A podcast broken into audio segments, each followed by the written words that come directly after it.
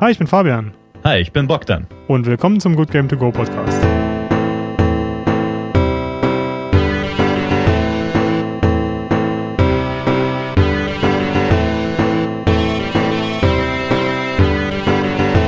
Hallo zusammen und äh, als kleine Premiere für den Good Game To Go Podcast haben wir heute mal Anko rausgekantet.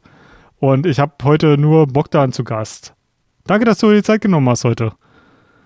Oh, gerne. Es ist ein Thema, das ich gerne bespreche. Ja, äh, etwas, über das wir low-key schon mh, mm, über ein Jahr mindestens besprechen, weil du mir immer mal wieder gesagt hast, wie geil das ist. Und wir reden nämlich über Monster Hunter World.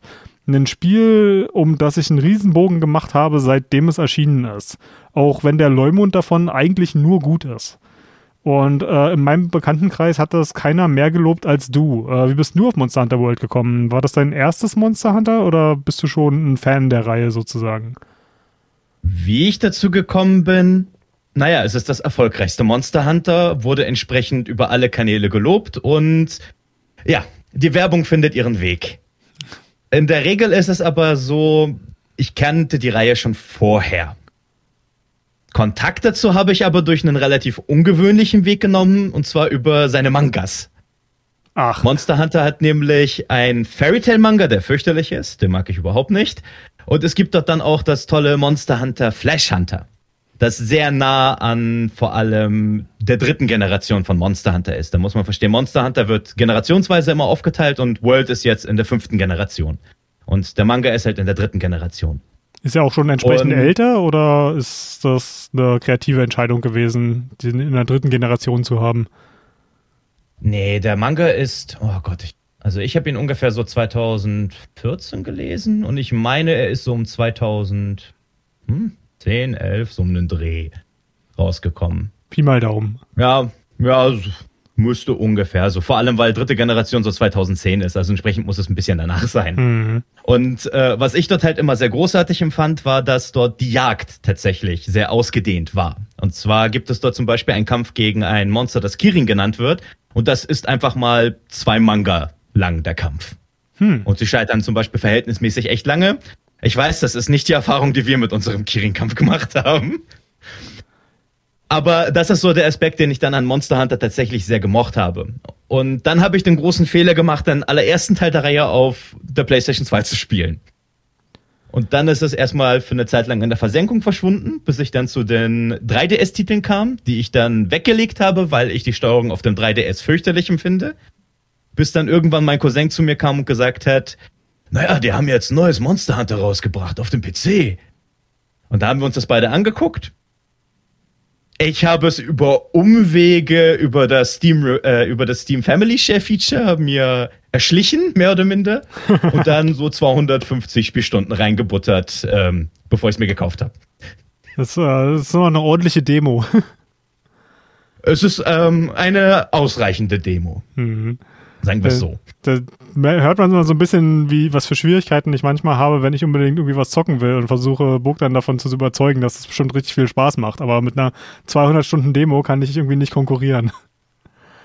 ähm, den, was du zu den 3DS-Teilen sagst, das war ja tatsächlich lange, wenn ich das richtig gehört habe, auf dem Handheld zu Hause und ich habe sehr, sehr kurz mal ein 3DS besessen, wirklich nur für ein paar Monate, weil ich dachte, dass mir dieses Handheld mehr gefallen würde, als es das am Ende dann tatsächlich tat.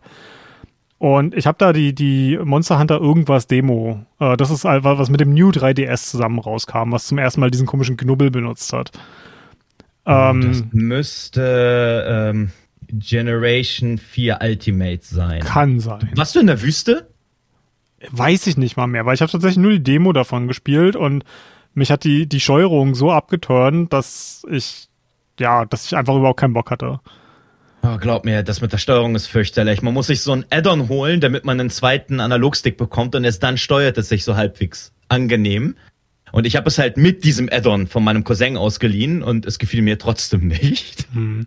Also ich, ich finde, dass sie den, den Schritt auf die Hauptkonsolen bzw. den PC gemacht haben, ist wirklich genial, weil die haben mit Monster Hunter World wirklich mal gezeigt, wie viel kreative Kraft und wie viel, wie viel Grafikpower sie halt auch auf dem Bildschirm zaubern können, wenn man sie nur lässt, ne?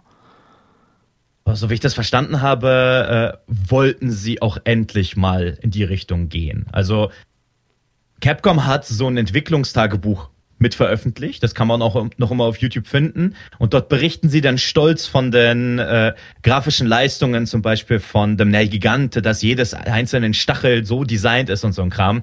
Wie viel Werbung dazwischen ist, sei mal dahingestellt. Aber man merkt, dass sie endlich mal froh waren, tatsächlich ein bisschen mehr Leistung zu haben als die von einem Handy. Mhm. Und es ergibt halt auch durchaus Sinn, weil sie, wenn du meinst, das kommt von der PlayStation 2, also so ich weiß jetzt nicht, wie viel vom Entwicklerstamm da tatsächlich noch übrig ist, aber sie scheinen ja tatsächlich von der Konsole auch zu kommen. Also der Grund, warum ich mit dem ersten Spiel angefangen habe, ist damals, ich schaue unglaublich gerne auf den Stammbaum von Spielen. Immer. Und wenn ich halt den Original, das Original Monster Hunter auf der PS2 dann starte, also jetzt mal so rein von den Themen, das könnte auch glatt heute rauskommen. Was halt natürlich nicht drin sind, die ganzen Quality of Life Changes. Wenn du Sachen aufnimmst, musst du stehen bleiben und kratzt erstmal auf dem Boden sehr lange, zum Beispiel. Und du greifst mit dem rechten Analogstick an, anstatt mit den Buttons. Das ist das, woran ich mich am wenigsten dran gewöhnt habe. Wow. Das, also das, ist, das, ist, das ist sehr, sehr skurril. Das erinnert mich so ein bisschen an die alten Gothic-Spiele, wo man nur mit Tastatur gespielt hat und irgendwelche Tasten drücken musste, um auf der Tastatur, um Angriffe zu machen. Ganz, ganz wirr. Das war halt aber auch noch so die Zeit, wo, wo man noch rausfinden musste, wie, wie denn sich ein 3D-Spiel am besten spielt, ne? Oh, das ist 2004 gewesen. Da bin ich mir nicht sicher, ob sie tatsächlich. Ja, komm, in Japan ging alles ein bisschen, äh, ein bisschen langsamer, was, was so Innovationen angeht. Also, wie gesagt, das ist sehr skurril. Und zwar äh, greifst du ja nicht in 3D an, sondern du drückst eigentlich Buttons damit. Wenn du den rechten Analogstick nach links drückst, drückst du auf dem PlayStation Controller die Viereck-Taste, da so. unten die X-Taste. Ja, ja, anstelle, dass man die Buttons benutzt. Und das ist so das, was ich absolut nicht verstehe. Ähm, ja, es könnte natürlich auch sein, äh, dass ich den Emulator falsch eingestellt habe. Da bin ich mir nie den ganz was? sicher, aber eigentlich nicht. Ich spiele unglaublich gerne auf Emulatoren. Ähm, ich weiß, dass dort ein Krieg dazwischen herrscht. Emulatoren sind aber großartig. Ja, selbstverständlich, nachdem du die Originalversion im Laden gekauft hast. Oh Gott, glaub mir, die äh, von Monster Hunter 2 kostet ein paar hundert Euro, glaube ich. PS2-Spiele zu kaufen ist so eine Sache. Also entweder kriegst du sie für 10 Euro oder du bist bei 400 plus aufwärts mit dabei. Das ist super ja. merkwürdig. Und das ist vor allem auch Quatsch, weil der Entwickler hat davon halt eh nichts mehr. Naja. Aber gut, in das Thema müssen wir jetzt gar nicht erst abbiegen. Ja. Äh, die 3DS-Titel habe ich hier.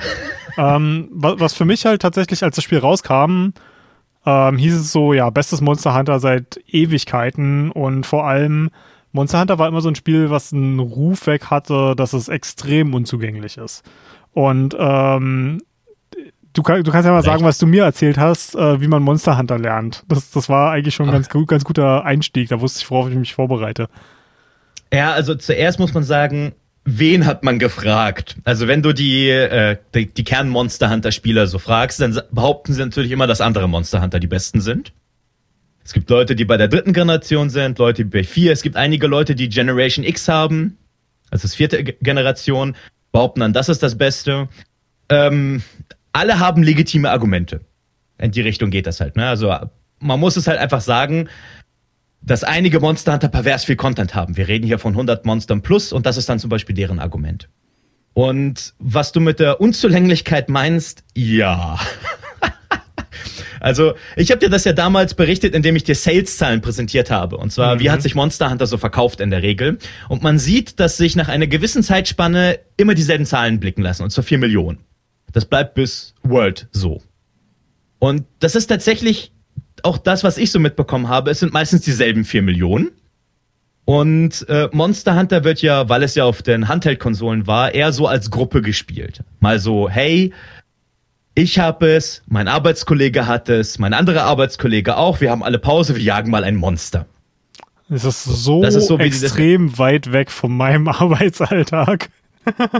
das ist Japan. Da, die benutzen auch das Street Pass Feature von einem 3DS. Und wenn ich das anhabe, habe ich mal einen Kontakt in ein paar Monaten. Das ist super skurril. Bei okay, denen funktioniert hatte das. man da deutlich mehr. Also, wie gesagt, bei mir funktioniert das halt entsprechend nicht. Und ähm, so wie ich das auch bei den Mangas immer mitbekommen habe, weil dort wird es auch gerne erzählt, da gibt es dann so äh, Stories von dem Mangaka, wie sie dann zum Beispiel Monster Hunter zusammenspielen, was so deren Jägerabenteuer sind, hm. in Anführungszeichen. Und ähm, so wie das aussieht, hilft man sich im Grunde genommen gegenseitig, indem man dann, falls man eine Mechanik nicht verstanden hat, einfach denjenigen fragt, der schon länger spielt. Ähm, das hilft natürlich nicht den Leuten, die Solo anfangen. Und entsprechend unzulänglich ist in der Regel der Einstieg. Und so wie du es gesagt hast, World hat den Ruf, dass es tatsächlich am einsteigerfreundlichsten ist und das zu Recht. Und es ist trotzdem sehr abhängig. Ja. Also ich kann hier definitiv sagen, ich hätte das Spiel niemals länger als ein paar Stunden gespielt, wenn du nicht da gewesen wärst. Weil Bogdan war im Grunde genommen mein wandelndes Tutorial. Der hat mir alles erklärt, was ich im Spiel nicht verstanden habe und davon gab es so viel, denn Monster Hunter hat eine Dichte von Systemen, das, äh, keine Ahnung, das kommt fast schon im EVE Online gleich. Nicht äh, die gleiche Art von Systeme, aber so von der Systemdichte. Also es gibt wirklich Schicht auf Schicht auf Schicht auf Schicht und wenn du wirklich erfolgreich sein willst, ähm, dann musst du das halt auch alles verstehen. Insbesondere, wenn es dann später in den Iceborne-Content geht, was ähm, das Add-on war. Ich habe tatsächlich mich selber sehr lange durchmogeln können. Und ich glaube, das ist auch so ein bisschen das Problem. Ich würde mal sagen, ich habe das Spiel 80% solo und 20% mit dir gespielt. Und irgendwie so eine Prise, so ein halbes Prozent irgendwie mit Randoms auch. Und ich habe es tatsächlich geschafft, mich, ja, ich würde sagen, bis, bis zum Ende des Hauptspiels wirklich so durchzumogeln in, und nur die, die Hälfte der Systeme tatsächlich zu nutzen. Ähm, dadurch habe ich mir das Spiel deutlich schwerer gemacht, also viel schwerer, als es sein musste. Aber es ging. Und äh, Iceborne war tatsächlich, kam dann so um die Ecke und sagte, oh ja, wir sind jetzt das Add-on für die, die Leute, die unser Hauptspiel jetzt schon ein Jahr lang am Stück gespielt haben. Oder ich weiß nicht, wie groß da die Lücke tatsächlich war zwischen Add-on und äh, Hauptspiel. Aber wir fordern euch jetzt mal mit all dem, was ihr jetzt in dem Jahr, sage ich jetzt mal auf der Luft gegriffen, heraus. Und äh, viel Spaß damit. Und wenn, wenn du das halt so als fließenden Übergang in einem Spiel siehst, dann holla die Waldfee. Dann merkst du auf jeden Fall, wie der, der Schwierigkeitsgrad auf den anzieht. Und ich, ich weiß auch nicht, wem ich da das, das Problem in die Schuld schieben soll, weil du hast die Erfahrung ja gemacht, dass ich auch deutlich, dass ich ziemlich lernresistent war. Ja, du ignorierst Tutorial-Texte. Aber es, das, ah, das ist immer so eine Sache. Die meisten Tutorial-Texte sind, na, sie, sie reden stark um den heißen Brei herum. Sehr viel sogar. Und das ist äh, etwas, da kann ich durchaus verstehen, dass man es einfach wegklickt, wenn ich ehrlich bin. Auch weil die Tutorial-Texte meistens nicht wirklich gut sind. Also das sind wirklich so zwei Seiten Tutorial-Texte für etwas, was man mit einem Satz sagen kann. Mhm. Ähm, das ist ich, ich weiß nicht, ob es eine Eigenheit von japanischen Spielen, also von japanischen Spieleentwicklern ist, aber wir hatten ja schon öfter die Diskussion, dass ähm, auch unsere hiesigen, also unsere heimischen Entwickler auch das Problem haben, dass wir einfach deren Tutorials skippen. Ja. Ich habe da eine, eine, schöne Diskussion mit einem Freund von mir geführt, der Spieleentwickler ist und äh, als ich ihn gefragt habe, wie in seinem Spiel ein System funktioniert, und er meinte, wir haben doch dafür ein Tutorial. Und ich so, ja, das habe ich weggeklickt. Und er, aber warum? Ein Pop-up, das nervt. und ja, die, die Schuld ist da irgendwie auf ein bisschen auf beiden Seiten, glaube ich. Aber Monster Hunter macht einem das auf jeden Fall nicht leicht, weil die diese Texte, also manchmal habe ich einen Text zweimal gelesen, gedacht, ja, habe ich jetzt so halb verstanden, weggeklickt, dann habe ich es in einer Stunde wieder vergessen gehabt. Und auf Aber der anderen Seite. Das erzählt ja vieles nicht. Ja, und auf der anderen Seite, äh, auch wenn, wenn du mir das dann auf deutlich bessere Art und Weise erklärt hast, waren das oft dann Mechaniken, mit denen ich mich nicht auseinandersetzen wollte. Weil ich, ich finde, äh, wir hatten da vorher schon mal drüber gesprochen, was ich total interessant finde, dass Sachen, die du an dem Spiel total geil findest, finde ich total, also es fühlt sich bei mir wie Arbeit an. Ähm, und da geht es, glaube ich, so ein bisschen um, um den Kern, dass Monster Hunter eine Jagd ist und dass man sich auf eine Jagd vorbereitet und dass man die richtigen Sachen mitnimmt und dass man das, das Terrain richtig ausnutzt und äh, die Ressourcen auf der Karte richtig, richtig nutzt und, und all das und die Jägernotizen liest. Genau, und, und ich wollte halt immer einfach nur einen Bosskampf haben. Und naja, du hast einen bekommen. Ja, und ähm, wollen wir mal so ein bisschen das aus, aus dem Kern, aus Kern, äh, auf den Kern runterbrechen. Äh, was, was, also Monster, was Monster Hunter, Hunter auf dem mechanischen Level ist, ja. Ja, so letztendlich ist es so, ähm, im Grunde genommen ist es ein Spiel voll mit Bosskämpfen. Du tust dich entweder alleine oder mit bis zu drei weiteren also mit vier Mitspielern auf das Monster dann zu jagen. Wenn du keinen Mitspieler hast oder halt unter drei Mitspieler bist, dann hast du zwei niedliche Katzen, die dich begleiten, sogenannte Palikos, die du auch entsprechend ausrüsten kannst. Man äh, bekämpft entsprechend das Monster. Es läuft dann irgendwann weg, man verfolgt es. Während es einschläft, freut man sich, legt auf seinen halb geschundenen Körper Bomben, sprengt ihn in die Luft, haut ihn um, dann holt man sich seine Materialien, baut sich neue Rüstung, damit man effizienter reisen kann und seinem kleinen Paliko niedliche kleine Katzenrüstungen bauen kann. und äh, das ist so ziemlich der Gameplay-Loop. Man läuft durch die Gegend, killt Monster. Und das sind, wie gesagt, komplett ausgebaute Bosskämpfe. Man baut sich besseres Equipment, man modifiziert das Equipment, um halt entsprechend effizienter oder seinen eigenen Spielstil ents entsprechend benutzen zu können. Mhm. Aber in der Regel ist es ein, ich passe mich auf das Monster an und nicht umgekehrt. Ja. Und teilweise in der Theorie finde ich das echt cool. In, in der Praxis, äh, eine Sache, an der ich mich da oft gerieben habe, ist, dass immer, wenn man Monster so die ersten paar Male äh, bekämpft, hat man eigentlich quasi per Definition schon die Arschkarte, weil man weiß noch nicht viel über die Monster. Ähm, diese Hunters Notes, die du erwähnt hast, die, die füllt man ja über die Zeit. Das ist quasi wie so ein, so ein Ingame-Logbuch, wo man äh, Informationen über die Monster erfahren kann. Und wenn man sich tatsächlich daran nur entlang hangelt, ist der Erstkontakt mit einem Monster immer so ein kleiner Arschtritt. Und manche Arschtritte davon fand ich eine angenehme Herausforderung. Und ich meine, es ist ja irgendwie, keine Ahnung, wenn man in einem Souls-Boss oder in irgendeinem anderen schweren Spiel das erste Mal auf einen, einen, Boss trifft, dann kriegt man ja auch in der Regel den Hintern versohlt. Das ist ja eigentlich relativ normal. Aber in Monster Hunter waren da, es hat so ein paar Eigenschaften, die mich einfach total genervt haben. Und auch bei weitem nicht, also ich will das jetzt, das Spiel jetzt nicht als schlecht darstellen, wenn ich einen riesen viel Spaß damit hatte. Aber es, es hatte immer so kleine Ärgernisse, die sich so über die, keine Ahnung, 100 Stunden oder was ich jetzt in dem Spiel habe, dann irgendwann ein bisschen summiert haben und mir derbe auf die Nerven gegangen sind. Ähm, ich glaube, da hängt es echt ein bisschen davon ab, ob man als Spieler so die, diesen Entdeckerdrang hat und äh, diesen, diesen Lerndrang, was über, über den Gegner herauszufinden. Auch abseits von nur Moves auswendig lernen. Ja, da läuft es so, also nicht nur der Entdeckerdrang, sondern es läuft ja auch ein bisschen darauf hinaus, wie ist man gewillt, tatsächlich das auch zu tun. Mhm. Also das ist ja eine Vorbereitungsarbeit zu einem gewissen Grade.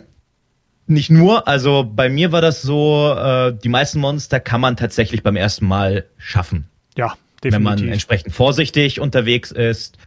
Ähm, auch Iceborne-Monster kann man beim ersten Mal schaffen.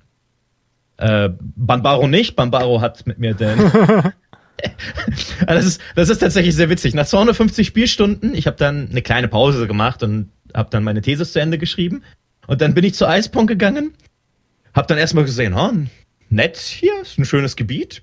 Dann kommt ein Banbaro, das ist eine Mischung aus einem Dinosaurier und einem Elch.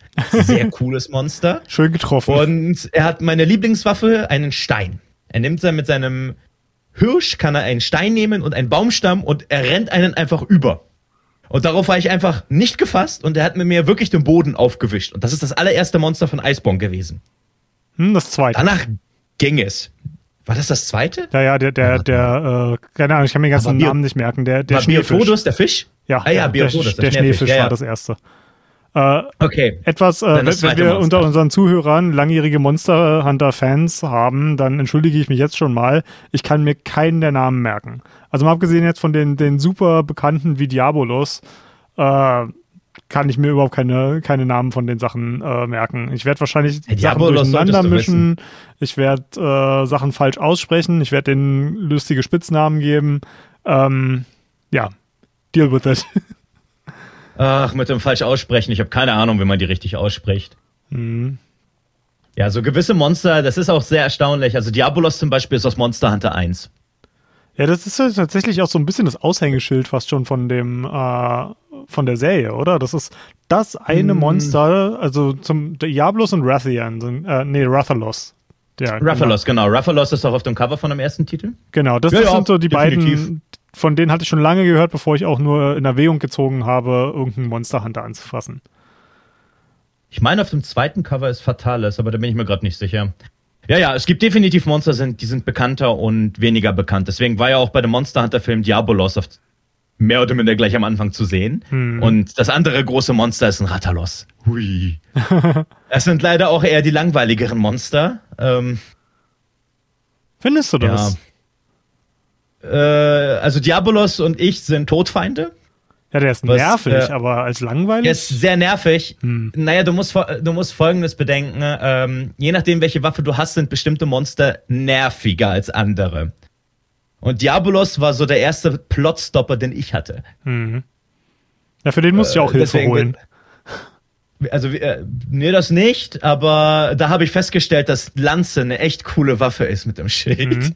Äh, wenn wenn Aber zu den Waffen kommen schon, wir so oder so. ich wollte gerade sagen, wenn du sie jetzt gerade schon ansprichst, wollen wir mal so ein bisschen erklären, was es so im Groben für unterschiedliche Waffen gibt? Also ich würde jetzt nicht auf jede einzeln eingehen, aber ich finde, man kann die schon in, in gewisse Gruppen unterteilen. Man kann sie definitiv in Gruppen einteilen. Also, wir haben zum Beispiel die drei Fernkampfwaffen. Das ist dann eine Heavy Bowgun, das ist meine liebste Waffe. Man kann sich das vorstellen wie ein Armbrustgewehr oder ein Gewehr. Also, Mhm. der Grund, warum Armbrustgewehr ist, weil sie so monströs sind wie so eine Armbrust. Aber es ist eigentlich ein Gewehr. Da kann man dann verschiedene Munitionen dann entsprechend einladen und damit schießen. Mhm. Nicht jede, He also die Heavy Bowguns haben dann entsprechend unterschiedliche Munition. Das unterscheidet sie auch. Deswegen nimmt man dann diese Waffe entsprechend. Man kann dann noch so eine Spezialmunition einfügen. Das ist dann quasi so die Waffenfähigkeit. Und sie hat auch einen kleinen Bruder. Das ist dann zum Beispiel die Light Bowgun. Und die dritte Range-Waffe ist der Bogen. Die langweiligste Waffe überhaupt, die erstaunlich viele Leute spielen. Ich wollte gerade sagen, ist der Bogen nicht irgendwie die zweitmeistgespielte Waffe? Ich verstehe es nicht. Das ist so eine langweilige Waffe. Aber Aber da müssen wir jetzt Anko ja, dabei also- haben, weil der war meines Wissens ein Bogenmain. Ach Gott, ey. Ja, das werde ich nie verstehen, warum man Bogen spielen möchte. Ich, ich Aber das wirst du bei jeder Waffe Animationen. Ach, Aber, aber gut, seid jetzt mal dahingestellt. ja. Was, was ich ganz Und die anderen gerade- Waffen sind dann entsprechend Nahkampf. Hm. Was, was du gerade schon jetzt äh, gleich als erstes die Fernkampfwaffen ansprichst. Für mich, ich habe immer von äh, vielen Dark Souls Challenge Streamern gehört, dass Monster Hunter auch ein sehr geiles Spiel sein soll. Und das hat mich immer so ein bisschen aufhorchen lassen, weil Dark Souls und Monster Hunter haben äh, in ihrer DNA was das ja die beiden Spiele ein bisschen aus der, der Masse rausstechen lässt, nämlich dass sie äh, animationspriorisierend sind. Dass man nicht wie bei einem Devil May Cry zum Beispiel jeden Move in alles reincanceln kann, sondern dass wenn man einen Waffenschwung angefangen hat, dann, dann muss man den auch durchziehen. Wenn du eine sehr langsame, sehr große Waffe hast, dann kannst du halt dein, deinem Ende teilweise schon entgegensehen, wenn, während sich seine, deine drei Sekunden Animation abspielt. Und du dann irgendwie im, vom Weiten schon den Schlag kommen siehst, der, der dein, dein Ende sein wird. Und ähm, Das siehst du bei den Nahkampfwaffen sehr gut. Genau, und- und das finde ich halt super Großschwert. Ja, das, das finde ich halt super interessant, weil dadurch, dass ich ähm, immer diese Vergleiche gehört habe, Mon Monster Hunter hat viel Dark Souls DNA oder wahrscheinlich eher andersrum, weil Monster Hunter die ältere Serie von beiden ist. Ähm, ich dachte halt immer so als, ja, das ist ein Nahkampfspiel. Große Waffen, große Nahkampfwaffen, immer gib ihm. Und auf einmal ne, habe ich einfach mal mir eine Light Bowgun gebaut und das Ding wird zu einem Third-Person-Shooter.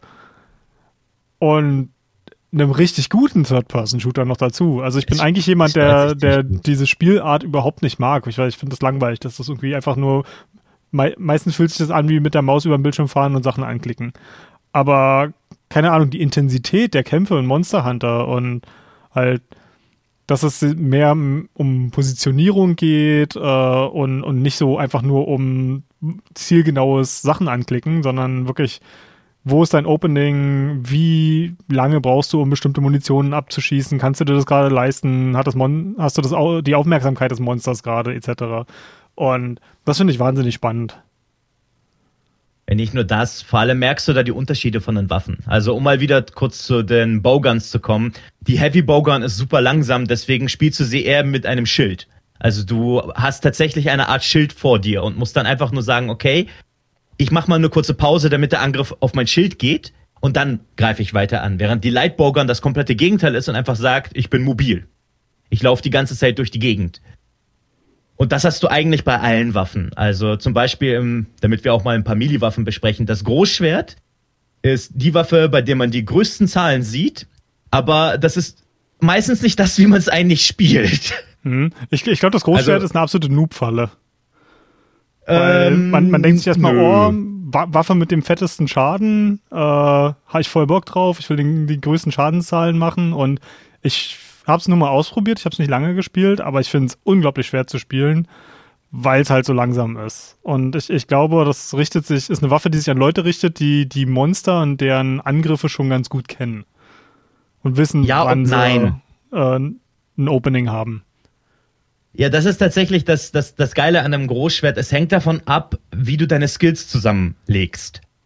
Ähm, es gibt die Quick-Draw-Variante. Das ist eine Variante, wo du deine Waffe ständig wieder in den Holster packst, also wieder auf den Rücken legst, damit du dann mit einer einzigen Attacke, und zwar der ersten Attacke, die du beim Rausziehen hast, dass die besonders hart ist. Und wenn du das hast, dann ist das Großschwert auf einmal super mobil. Auf einmal ist deine super langsame Waffe sehr mobil. Die andere Alternative ist, dass du dann einfach sagst, okay, ich habe ja diese aufladbaren Angriffe, wo meistens der dritte Angriff daneben geht, die hauen unglaublich stark rein und ich konzentriere mich komplett auf diese Bereiche. Das wäre so die andere Alternative, das Großschwert spielen zu können. Dann gibt es noch die Variante, die ich absolut nicht drauf habe und das auch, obwohl ich halt gerne Großschwert spiele. Du hast ähm, Unsterblichkeitsframes und zwar mit einer Attacke, die absolut keinen Sinn macht und zwar mit dem Schulterschlag. Es gibt Attacken, da kannst du dich mit einem Schulterschlag durchstoßen. Du kannst auch Leute damit stunnen. Das ist eine Stun-Attacke. Macht auch keinen Sinn. Hm, ich habe da witzige Attacke GIFs gesehen, wie irgendwie so ein riesengroßes fliegendes Monster auf einen zugestürmt kommt und der Großschwertnutzer einfach nur mit seiner Schulter rein und auf einmal ich glaube, das war, war diese, diese Dive-Attacke von ähm, Von der Gigante. Von der Gigante, ja. Das, das sieht so albern aus. Das ist ein riesengroßer, gehörnter Drachen mit überall Stacheln am ganzen Körper und das ist ein monströses Vieh. Ich wurde von der, dem seiner Dive-Attacke schon gewonnen-hittet, äh, als ich nicht mehr genug Lebenspunkte habe, hatte, also keinen keinen Puffer mehr durch Nahrung aufgebaut hatte. Ähm, und wenn du dann irgendeinen siehst, der einfach mal seine Schulter in dieses Vieh reinrammt, das sieht schon ein bisschen albern aus. Also in dem Moment wird es eigentlich Anime as fuck. Ja, nicht nur das, vor allem kannst du mit dem Großschwert auch blocken und das verliert an Schärfe. Also dein Schwert ist fragiler als deine Schulter. Das ist tatsächlich sehr witzig. Ja, also Großschwert ist eine großartige Waffe. Dann gibt es auch noch so Sachen wie Hammer. Also es gibt ja drei Angriffsarten und zwar einmal Schlitz, mit dem man zum Beispiel Schwänze abhacken kann. Äh, Blunt, das ist das, was Hammer, also stumpfe Waffen wie Hammer oder Huntinghorn, zum Huntinghorn komme ich, das ist so eine wunderschöne Waffe, äh, machen. Das ist zum Stunnen. Und das letzte ist dann halt entsprechend Geschosse. Und je nachdem, was man hat, greift, verteilt man sich dann quasi um das Monster, um sich nicht gegenseitig zu stören. Und der Hammer ist dann meistens beim Kopf. Und der Hammer ist so unglaublich stupide, weil du hast zwei, drei Angriffe. Also du haust wirklich buchstäblich die ganze Zeit einfach nur wie so, als ob du auf so Maulwürfe äh, bei so einem Wer haut den Maulwurf-Spiel rumhackst. Es ist so bescheuert, aber der Hammer ist unglaublich effektiv. Ja, da, dafür hat er halt eine mega kurze Reichweite, ne? Äh, eine verhältnismäßig kleine also Reichweite. Also gerade ja. für aber eine Zweihandwaffe. Und aus, von Zweihandhämmern in anderen Spielen ist man es ja meistens gewöhnt, dass die einfach so eine mega Reichweite haben. Hier nicht so. Ja, die, die Waffe, die ich, glaube ich, mit Abstand am meisten gespielt habe, war die Switch Axe. Das ist, glaube ich, eine zusammen mit Char sowas wie Charge Blade, glaube ich, so die, die einzigartigste Waffe in Monster Hunter. Kann man am ehesten vielleicht noch mit Bloodborne-Waffen vergleichen, die, die auch verschiedene Modi haben.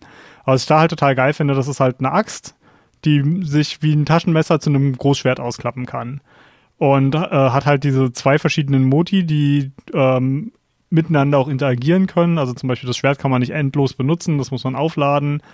Und man, man kann die Axt in auch eine stärkere Variante von sich, ähm, also nicht wirklich morphen, aber man kann sie buffen, wo, wo sich dann, wo sie dann bestimmte andere Schadensarten machen, die die Monster leichter zum, zum Flinchen bringen und damit Öffnungen fürs Team machen und alleine in dieser einen Waffe, die ich am meisten benutzt habe, habe ich so, habe ich verschiedene Spielweisen entdeckt. Also vom vom reinen Schaden machen, wo man versucht, äh, wirklich das, das Schwert so lange wie möglich und so oft wie möglich zu benutzen. Selbst da gibt's dann die Möglichkeiten, entweder Kombos zu machen oder sich mit dem Schwert ins Monster reinzubohren und dann, wie, keine Ahnung, wie bei so einer Motorsäge an, an so einem so einem Drehknopf zu drehen und das, das Schwert immer aufflammen zu lassen und so. Und dann gibt's halt wiederum die Axtspielweise, die halt hauptsächlich da, wo es darum geht, Sachen am Monster kaputt zu machen und das zu versoften und damit andere Teammitglieder mehr ein leichteres Spiel haben und mehr Schaden machen können. Und, und das alleine so viel Vielfältigkeit in dieser einen Waffe. Und dann kann man zu einer anderen Waffe wechseln, wenn einem diese eine langweilig geworden ist und hat auf einmal einen ganz anderen Spielstil. Also das, das ist echt krass. Es, es ist nicht immer vollständig anders, wie man zum Beispiel bei Heavy und Lightbowgun gesehen hat. Also es gibt Ähnlichkeiten, definitiv. Mhm. Und du kannst auch das Wissen von einer Waffe zur anderen zu einem gewissen Grad mitnehmen. Also die Spielregeln bleiben ja gleich für die Waffe. Und ähm, auch wie du so ein bisschen die, also worauf du bei diesen Waffen natürlich achtest. Du hast ja gesehen, du hast zig verschiedene Waffentrees. Je nach Monster, das du bekämpfst, kriegst du immer einen neuen Waffentree. Und die haben dann meistens Elemente. Sind die für dich interessant? Sind Statuseffekte für dich interessant? Und dieses Wissen nimmst du natürlich mit. Mit der Switch X hast du natürlich eine Waffe genommen, die verhältnismäßig kompliziert ist und dich relativ leicht an angreifbar macht, weil du lange Animation hast und kein Schild hast, ne? Mhm. Aber hat ja. unglaublich Spaß gemacht. Also ich habe gerade am Anfang, als ich mit der Waffe angefangen habe, auch immer ordentlich auf den Deckel bekommen, wegen halt dieser langen Animation. Also als ich vorhin drei Sekunden gesagt habe, äh, bei Animationslänge, das ist kein Witz. Es gibt eine Animation, die ist, glaube ich, 3,3 Sekunden lang von, von einer Switch X-Attacke. Also es ist, wenn man das mit anderen, also gerade so mit Action-Spielen vergleicht, ist das absolut wahnwitzig. Aber man gewöhnt sich dran, ne? Und man, man lernt die Monster kennen und lernt, wann man wo diese langen Animationen noch abspielen kann. Und das ist enorm befriedigend, diese Lernkurve. Mm, definitiv. Und, und wie gesagt, du hast verschiedene Monster und vor allem haben auch deine beiden Modi einen Sinn. Du hast das so nur dahergesagt, aber dieses Teile kaputt machen ist erstaunlich wichtig. Das hast du zum Beispiel gesehen, wenn du ähm, bei diversen Monstern den Schwanz abhackst und auf einmal sein Schwanzhieb dich nicht mehr erreicht hat. Und dann ist eine seiner Kombos, kannst du komplett ignorieren. Wenn du die Flügel kaputt machst von den Monstern, kann er nicht mehr richtig fliegen. Dadurch wird zum Beispiel ein Ratian sehr harmlos. Hm. Wenn du die Kopfplatten kaputt machst, ist der Kopf eine erstaunlich gute Stelle, wo man sie sehen kann. Und das Kaputtmachen von den Körperteilen ist, also mal davon abgesehen, dass man immer noch Schaden auf, bei der HP natürlich verursacht, das ist tatsächlich wirklich kein Problem, es hat immer einen Sinn. Also jeder trägt tatsächlich seinen Teil mit bei. Und das merkt man vor allem, wenn man im Solo unterwegs ist, dass dann gewisse Teile halt fehlen. Ja, also ich, für mich ist das äh, Spiel tatsächlich auch im Koop wirklich nochmal um einen riesengroßen Bestandteil geiler geworden. Weil man halt auf einmal gemerkt hat, was bestimmte Waffen für Synergien mit anderen haben. Und das, das ist echt schon mega geil. Oh, frag mal das Huntinghorn. ja, gut, jetzt erzähl von deinem Huntinghorn. Oh, das Huntinghorn. Stellt euch einfach einen riesengroßen Dudelsack vor, mit dem ihr dem Gegner einen über den Latz haut. Also super. Oder eine also es ist wirklich ein Musikinstrument. Eine Bassgitarre, eine Variante davon. also je nachdem, also welche man hat, muss hat ich man darauf halt verstehen, dass die genannt wird. Also je nachdem, welches Monster man halt getötet hat und welches Hunting-On man hat, man hat dann halt entsprechend ein anderes Musikinstrument, das andere Geräusche von sich gibt, wenn man halt damit zuschlägt, aber man verprügelt jemanden halt wirklich mit einem Musikinstrument. Also eigentlich ist das Hunting-Horn ein Hammer, kombiniert mit einem Musikinstrument. Und diese Musiktöne, die kann man dann halt kombinieren und dadurch Buffs für die Gruppe machen. Dann tanzt man da auch richtig schön währenddessen ja, und verprügelt schon nebenbei das Monster. Und das ist so befriedigend, mit dem Ding jemanden zu verprügeln, weil man macht auch die Geräusche von dem Instrument, wenn man jemanden verprügelt. Also wenn mhm. man so mit dem Anfang, das ist so ein Dudelsack, wenn man damit rumprügelt, hört man die ganze Zeit so Geräusche von dem Instrument beim Raufhauen. Das ist mhm. super. Und man ist sehr beliebt bei seinen Mitspielern, aus offensichtlichen Oh Gründen. ja, also Buffs in Monster Hunter fühlen sich extrem signifikant an. Also es, es gibt ja immer mal wieder Spiele, also das mein Lieblingsklassisches Beispiel dafür ist zum Beispiel World of Warcraft. Da kriegt man vom Magier so einen Intelligenzbuff und dann hat man ein bisschen mehr Intelligenz und so richtig merken tut man davon nichts. Wenn man irgendwo einen Damage-Meter mitlaufen lässt, dann merkt man da vielleicht am Ende, okay, man hat ein bisschen mehr Sustain, weil man mehr Mana hatte, man hat ein kleines Quäntchen mehr Schaden gemacht, aber es ist mega unbefriedigend, weil du an sich halt überhaupt nichts davon merkst. Wenn du in Monster Hunter einen Buff kriegst, sei es jetzt, dass du vorher zum Beispiel äh, was gegessen hast oder sei es, dass ein Hunting-Horn-Spieler dabei ist, du merkst, wie viel mächtiger du auf einmal bist. Das ist jeder Buff in dem Spiel ist sofort spürbar. Also um mal das in Zahlen zu fassen. Natürlich hat jedes Huntinghorn andere Songs, aber wenn man so die aggressiven nimmt, die dann Attack Plus geben, das sind 20% mehr Angriff für die ganze Gruppe. Hm. Ein einzelner Buff und man hat nicht immer nur einen Buff, sondern mehrere. Es gibt einen Buff, bei dem man das Brüllen von Monstern komplett ignoriert. Bei dem man Wind komplett negiert. Das ist die einzige Möglichkeit, Wind zu negieren, vollständig von Kushala zum Beispiel. Der hm. hat ja so einen Windstoß, mit dem er dich wegkickt. Es gibt ein sagen, Hunting Horn, das ich mir, mir nur dafür gebaut habe, weil mich dieser Windstoß angepisst hat. Und auf einmal bin ich dann die ganze Zeit Leuten gejoint im SOS und habe nur dieses Horn dort gespielt, sodass sie nicht mehr weggekickt worden sind. Schön. Oder ein anderes Buff, ein anderes Horn, das äh, den Aufbau von Miasma, das ist ein Zustand, der, wenn er mal triggert, die Hälfte deiner halb, also deine Max-HP auf die Hälfte reduziert. Mega nervig. Dieses Hunting-Horn verhindert das. Komplett. Das ist das einzige Hunting-Horn. Und man ist unglaublich beliebt bei diesem Bosskampf, wenn man dann da rumläuft und dann sie seine Gitarre rumschwenkt. Das ist wirklich signifikant. Ja, und das ist jetzt schon wieder, da sind wir schon wieder so ein bisschen bei den, diesen Vorbereitungssachen, ne? Ähm, was du gerade erwähnt hast, dass du verschiedene Waffen hast, die im Grunde genommen einen sehr speziellen Einsatzzweck haben. Das ist bei Huntinghorn wahrscheinlich noch extremer als bei anderen Waffen. Aber auch wenn das Spiel nicht mehr so grindlastig sein soll wie alte Monster Hunter, das, was du hauptsächlich machen wirst im Spiel, nachdem man einmal die Story durchgespielt hat, ist schon Farmen, oder? Und verschiedene Builds bauen. Du killst Monster. Ja. Du killst Monster. Die ganze Zeit. Das ist kein Storyspiel. Definitiv nicht. Also es hat eine Story, das eher dienlich ist. Es passt in die Welt vor allem. Aber es ist mhm. kein Storyspiel. Man spielt es definitiv nicht wegen der Story.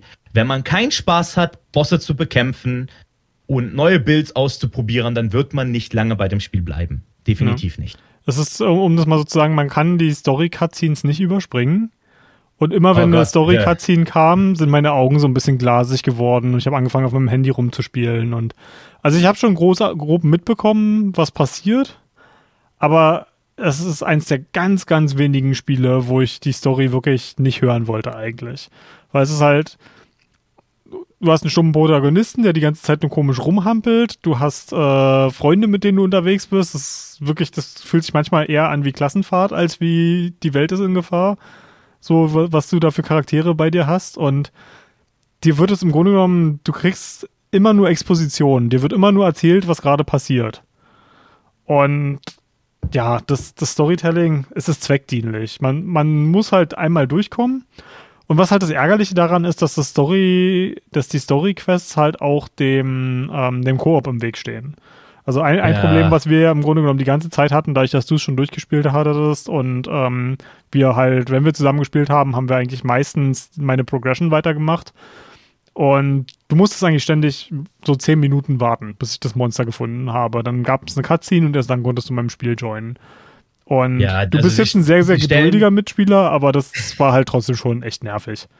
Es ist mega nervig und vor allem hast du die stabile Zeit von Monster Hunter kennengelernt. Ich habe das mit meinem Cousin damals äh, durchgespielt und am Anfang hatte man Connections-Probleme, aber von der richtig feinen Sorte. So, jede zweite Jagd haben wir uns verloren. Und auf einmal standen wir dann alleine gegen das Monster da, das natürlich gebufft ist, weil wir ja zusammen reingegangen sind. Der oh Schwierigkeitsgrad passt sich an, an die Spieler. Das haben wir natürlich geschafft, aber ich meine, das Hauptspiel ist, naja, es ist leichter. Verhältnismäßig das glaube ich, auch. Ja. Es ist verhältnismäßig wirklich sehr leicht. Die erste Hälfte von einem Hauptspiel ist. Hm. Ja, da kann man viel ignorieren, definitiv. Aber um das mal auf die, die meine Spitze Fresse ist das nervig. Um das mal ein bisschen auf die Spitze zu treiben, was man so alles ignorieren kann. Ähm, ist, in dem Spiel gibt es ein System, wo man Talente hat, in Anführungsstrichen, aber es ist nicht wie Talente, die man irgendwo lernt, sondern es sind äh, Slots in einer Rüstung. Und äh, da kann man sich dann quasi eine Rüstung zusammenstellen ähm, je nachdem, was für ein Bild man haben möchte. Und ähm, ich habe das komplette Basisspiel, habe ich Rüstungen immer nur nach Look ausgewählt und habe nie auch nur einen Slot Talent da reingemacht. Das heißt, ich bin im Grunde genommen, die, ich habe das ganze Main-Spiel durchgespielt, ohne zu, aufzuleveln, könnte man in Anführungsstrichen sagen. Und es ist, Bogdan schüttelt schon so ein bisschen den Kopf. Es ist doch total. Lass, lass es mich so, total lass es mich so ausdrücken. Es gibt ich keinen guten den, Grund, das zu machen. Das, also, wie man es eigentlich spielen sollte, ist, man sollte sich nachschauen, okay, diese Brustrüstung hat diesen Skill, also ziehe ich den mit an. Das kann ich kombinieren mit diesen Füßen. Das kann ich dann entsprechend kombinieren mit diesem Kopf. Und damit habe ich dann dieses Set an Skills, das ich unbedingt haben möchte für den Kampf. Du siehst immer aus wie eine männliche Prostituierte, das gerade auf dem, die gerade auf dem Strich ist. Gerade weil die frühen Vanilla-Sets alle das Dobber-Set hatten, was so eine Weste ist mit komplett baufrei. Das sieht so unglaublich scheiße aus. Ähm, aber Vergleich hinkt ein bisschen. Ich glaube, das würde nur funktionieren, wenn die männliche Prostituierte auch noch Cosplayer ist. Nein, nein, nein, du verstehst nicht. Du hast als Hosen die Kirin-Hosen an. Das sind diese unglaublich weiten Hosen, die bei männlichen Spielern fürchterlich aussehen. Ach, ja. Ja, man, man ist leider ein bisschen gezwungen, wenn man bestimmte Waffen spielt, bestimmte Sets natürlich zu haben. Man wird wirklich gezwungen, wenn man optimal spielen möchte. Oder man ähm, macht's wie ich und macht das Spiel im Hard Mode und sieht dafür richtig stylisch aus. Ah, ja, das haben sie erst später eingeführt. Die haben dann in Iceborne haben sie Layered Armor Sets als Endgame eingeführt, dass du dann deine eigenen, also die verschiedenen Rüstungen, die du angesammelt hast, dann natürlich auch überlegen kannst. Ähm, ich kann verstehen, warum man es haben möchte. Andererseits, um mal so den Übergang zu dem ganz Anfang zu haben mit dem Manga. Was die dort zum Beispiel immer gemacht haben, ist, die haben die Erfahrung eines Jägers anhand der Ausrüstung, die er hat, mhm. bewertet. Im Sinne von, ich habe dies und das Monster äh, fertig gemacht und habe dann entsprechend diese Ausrüstung schon. Ist natürlich vollkommener Bullshit, wenn man ich, sich ein Mixset aus allem Möglichen zusammenholt, aber ich kann, das ich kann beides gewissen, verstehen. Ich kann das zu einem gewissen Grad verstehen, weil ähm, ich habe ja viel äh, World of Warcraft damals zum Release gespielt. Also Classic WoW, aber nicht modernes Classic WoW, sondern richtiges Classic World of Warcraft. Und da warst du, wenn du irgendwie im T1-Set in der Hauptstadt standest, dann warst du im Ring von Leuten, die geguckt haben, boah, krass, guck mal, was der geschafft hat. Und das, das hat, wenn, wenn das einen gewissen Wert auch im Spiel hat und wirklich eine Herausforderung ist, dann ist es ein Prestigeobjekt und das kann funktionieren. Kehrseite der Medaille war, dass auch in Classic World of Warcraft alle aussahen wie Clowns. Oh, nicht nur das. Erinnerst du dich, als einer der besten Helme für Caster dieser dämliche Turban war? ja. oh, oh ja. Den, den, konnte man ja ausblenden, immerhin. Oh Gott, äh, ja. Und dann hat am Ende bei dem äh, modernen Classic WoW hatte jeder Thunder Fury. Ja, ja, ich kenne das. Ja, ja, modernes Classic World of Warcraft ist äh, ein bisschen äh, albern. Das, das Spiel Thema. ist zu Tode geminmaxed worden. Ja, ja, also es ist so, wenn du die Mentalität bei Monster Hunter hast, aber halt in einem MMO-Setting, das, ich weiß nicht, ob das funktionieren würde. Ich glaube nicht. Mm, ich, ich habe einen, einen, guten Freund, der tatsächlich äh, auf, auf Progress-Gilde gegangen ist in, in, Classic WoW und dem macht das Spaß. Also ich, der spielt es auch immer noch und der äh, ist durch den ganzen Content durchgerauscht bis zum geht nicht mehr. Für mich war das nix. Aber gut, das vielleicht machen wir ja. irgendwann mal einen World of Warcraft Podcast, wer weiß, wo wir dann quasi ja. wie, wie zwei alte Männer über den Krieg reden können. Ach Gott, da habe ich viel zu erzählen. Aber ähm, jetzt, jetzt können wir erstmal mit Monster Hunter weitermachen. Ja, wo waren wir denn gerade? Bei der Story und bei Wir waren gerade beim Aussehen. Hm? Nee, wir waren nee, beim Aussehen. Mal, ich, und das will, Aussehen ist großartig. Ja, da, da streiten wir uns, glaube ich, so ein bisschen. Also, das ist Monster Hunter hat definitiv einen, einen sehr eigenen Stil und den liebt oder hasst man, glaube ich. Also für mich ist es tatsächlich so, äh, ähm, so ich würde sagen, 20% der Rüstung finde ich ganz cool. Äh, in den anderen 80% will ich nicht mehr begraben werden. Und bei Ach. dir ist das, glaube ich, eher fast andersrum, oder? Also das, das Ding ist, ähm, Veteranspieler haben Monster Hunter World vorgeworfen, dass es im Grunde genommen seine Waffensets komplett gebutschert hat. In, inwiefern? So. Ähm, in der Regel ist das ja so, man baut sich ja die Waffen aus den Monstern, die man gejagt hat. Das bedeutet, die Waffen mhm. haben einen einzigartigen Look, der immer angehaucht ist mit den Monsterteilen. Ja. Sieht man zum Beispiel dann bei, ähm, zum Beispiel den Tobi Kadashi äh, Waffen sieht man dann gut, dann hast du halt die Griffe, die sind dann halt mit den Schuppen des Monsters geziert und dem Fell des Monsters vom mhm. Schwanz. Ich, ich finde, das so halt. funktioniert halt. aber auch in Monster Hunter World noch ganz gut eigentlich. Ja, aber das ist nicht der Punkt, worauf die immer eingehen. Äh, in World hat man immer so ein Mischmasch aus Metall und dann einfach nur so ein bisschen Fell drumherum. Ah. Und das war in den ah. früheren Spielen anders. Das war viel extremer. Da sind dann halt wirklich die Waffen komplett aus den Materialien gebaut und nicht quasi, ich habe ein Grundgerüst, das dann modifiziert wird. Das ist halt die eine Seite der Geschichte. Aber du hast auch komplett eigene Waffen, die dann halt nicht diesem Schema folgen. Auch ziemlich dämliche Waffen. Also um mal die Heavy Bowgun von Kushala anzugreifen, das ist eine riesengroße Biene, die man dann in den Händen hält. Und das ist so scheiße hässlich, dass ich das ungern benutzt habe. Ja, kann ich verstehen. Ja, das ist halt bei, bei den Waffen so, also man hat ziemlich geile Designs für jedes Monster halt und dann halt auch ziemlich lahme. Und bei den Rüstungen ist es so, es ist mm, eine Mischung aus, man hat hin und wieder mal einen Power Ranger, man hat so anime-hafte Cosplay-Dinger. Monster Hunter Rüstungen werden sehr gerne gecosplayt, was ich vollkommen verstehen kann. Das bietet sich einfach an. Für jeden mhm. ist was dabei. Klingt, klingt auf und jeden Fall nach richtig viel Arbeit. es ist, es geht meistens in die Richtung Fantasy-Ritter. Ich glaube, so kann man es mhm. am besten so einordnen. Ne? Fantasy-Ritter im Anime-Stil. Ja. Und ja, mir, mir war das in, in, der Regel zu viel. Ich bin ja persönlich eher jemand, der so diese ganzen ganz schlichten Dark Souls-Rüstungen mag. Also wie halt zum Beispiel die Elite Knight Armor, die halt wirklich aussieht wie ein, ein europäischer Ritter. Und keine Ahnung. Du würdest mich hassen. Ich habe meistens den Clownhelm auf und bin dann komplett nackt, damit ich die normale Rolle, also die ganz, ganz schnelle Rolle habe. Ja gut. Und dann laufe ich dort mit diesem Clownhelm rum und so einer Zweihandwaffe, die super schwer ist. Das sieht schon sehr dämlich aus. Ja, es ist halt Funktionalität gegen Ästhetik, ne? Ja. Und, und ich bin ein extrem ästhetischer Mensch. Also in, Spielen mache ich es mir gerne schwerer, um, um aus meiner Sicht cooler auszusehen. Also gerade in, in Dark Souls, äh, wenn, weil ich habe das Spiel ja schon jetzt keine Ahnung wie viel tausendmal durchgespielt. Ähm, wenn ich einen neuen Run anfange, dann überlege ich nicht, äh, was für Waffen benutze ich, sondern welche Rüstung möchte ich haben, wie möchte ich aussehen. Das ist irgendwie, das ist für mich so die, die Nummer eins Fan Fantasie. Und alles drumherum wird sich schon ergeben. ja, da sind wir komplett das Gegenteil voneinander. Ja. Aber das Ding ich ist. Ich ziehe dieses pinke Schild an, wenn es geile Werte hat. Mhm. Und, und das Ding ist, Dark Souls ist halt ein Spiel, was das äh, vollkommen zulässt, beide Spielstile. Bei Monster Hunter habe ich das Gefühl, mal abgesehen davon, wenn du jetzt halt tatsächlich im Endgame ankommst, äh, wo es dann halt Rüstungen gibt, die halt, die du ästhetisch quasi wie ein Skin anziehen kannst, äh, kannst du das vergessen. Ähm, ich habe übrigens, äh, da können wir mal so ein bisschen zu der Progression kommen. Ich habe Monster Hunter nicht durchgespielt. Also das Iceborne, den, den, ähm, das Grundspiel habe ich durchgespielt, aber das Addon nicht. Und ich finde es krass, ähm, Monster Hunter gehört zu zwei Spielen, die ich auf Steam habe, in denen ich so um die 100 Stunden habe und die ich trotzdem nicht durchgespielt habe. Und das eine ist halt Monster Hunter Iceborne und das andere ist Pillars of Eternity 2. Also es ist krass, wie viel Content äh, dieses Spiel bietet. Und ähm, wir haben ja vorher gesagt, so die Story ist ein bisschen Murks, aber das interessiert einen eigentlich gar nicht, weil was man funktional kriegt, ist immer eine neue Karotte vor der Nase, immer irgendwie neues Equipment, was man sich bauen kann, immer neue Monster, deren Bosskämpfe man lernen kann.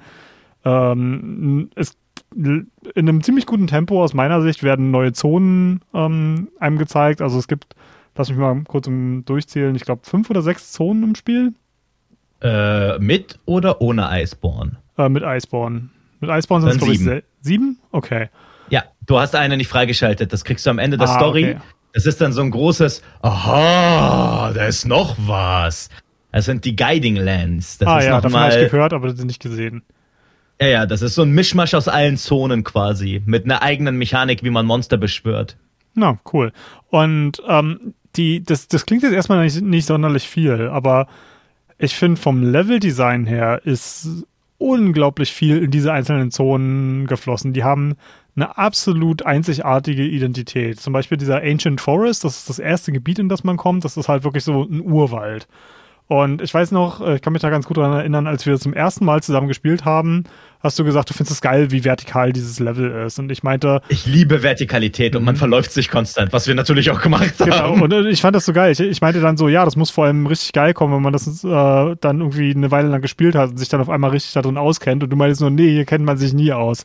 Und das ist krass, nee, nee. es fühlt sich halt wirklich an wie ein Urwald. Und es ist absolut fantastisch. Und das nächste Gebiet, ähm, Wildspire Wastes, glaube ich, heißt das. Wenn mich nicht alles täuscht, Aha. irgendwie so. Irgendwas mit Wastes. Ist halt eine Wüste. Und auf einmal ist es halt viel, viel leichter zu navigieren, weil es viel, viel offener ist. Aber dafür hat es halt interessante Höhlen, die da verborgen sind. Und wirklich jedes Gebiet hat eine ganz, ganz eigene Identität. Und es gibt eigentlich nur zwei Gebiete, die ich nicht mag. Und ansonsten äh, finde ich ja. alle, alle. Ich kann mir schon denken, welche. Naja, die beiden, in denen du permanent Schaden nimmst, wenn du einfach nur rumläufst und dich nicht entsprechend vorbereitet hast. Ja, ja. die Rotten Whales und ähm, ach, Elders Recess. Ja, genau. Das das also das, das eine ist halt so quasi der das Monstergrab. Das ist so das Gebiet, was am tiefsten liegt und da gehen halt die Monster zum Sterben hin. Und das ist oder so. Sie fallen. Oder fallen, ja. Das ist vom, vom Style her ganz interessant. Und auch die Monster, die da unten sich bewegen, passen thematisch extrem gut dazu. Und, aber da, da sind halt überall so diese Verrottungsgase. Und es gibt Möglichkeiten, dieses Gas zu entfernen oder selber immun dagegen zu werden. Aber da, da reden wir wieder über dieses äh, Systeme auf Systemen und meinen Unwillen, mich damit auseinanderzusetzen. Ja, also wenn ich das Fabi erklärt habe, war er immer so, Als ich das meinem Cousin erklärt habe, wagt er, wie, das kann man auch machen? Ja, das ist halt so, wie man rangeht an sowas, ne? Mhm. Also man kann zum Beispiel das Miasma entfernen, indem man ähm, so kleine Torchpots, die in der Umgebung sind, einfach reinwirft. Das ist so eine ja. Schleudermunition. Und dann hast du einen Bereich, der einfach frei ist davon. Oder du holst dir einfach ein Skill, damit du das komplett ignorieren kannst. Mhm. Und, und mit diesen Torchpots zum Beispiel, du hast mir, glaube ich, in, in Stunde 20 oder so erzählt, dass es die gibt. Und es hat bestimmt nochmal 20 Stunden gekostet, um von, für mich rauszufinden, wie sehen die aus, wo finde ich die. Und weil ich bin halt an diesen blöden Dingern immer vorbeigelaufen, weil es sehen halt aus wie ein paar, ein paar Steine, die auf dem Boden rumliegen. Und Jetzt ein, ein, Spieler, der neugieriger gewesen wäre, dem hättest du das einmal gesagt und der so, oh, das gibt's, jetzt gucke ich mal, jetzt setze ich mich damit auseinander und guck, wie das geht. Und ich bin halt einfach nur, nur Fabi will Boss kaputt hauen. ja, nicht nur das, es ist so ein bisschen versteckt. Also ich glaube, ich hatte 200 Spielstunden drin, als ich festgestellt habe, dass zwei der Schleudermunitionen nicht ganz so scheiße sind, wie ich mir das gedacht habe. also es gibt da Wassermoos und Wassermoos hat den Vorteil, dass man damit Feuer löschen kann. Das ist das eine. Also wenn du damit äh, einen Kollegen anballerst, der gerade brennt, ist es gelöscht. Da muss ich da nicht rumrollen. Und das zweite ist, du kannst damit ähm, Schichten von Monstern entfernen. Also ganz besonders bei Barot. Wenn er zum Beispiel diese Schlammschicht auf seiner Haut hat, kannst du sie damit entfernen. Ähm, 200 Spielstunden, bis ich das herausgefunden habe. Und das andere ist Leuchtmoos. Äh, die, die präsentieren dir das aber auch wirklich auf die schlechteste Art, die man sich vorstellen kann. Du gehst dorthin und sie sagen, ja, das leuchtet, dann schießt du es auf die Wand, sagst dann, ja, das leuchtet und dann vergisst du es.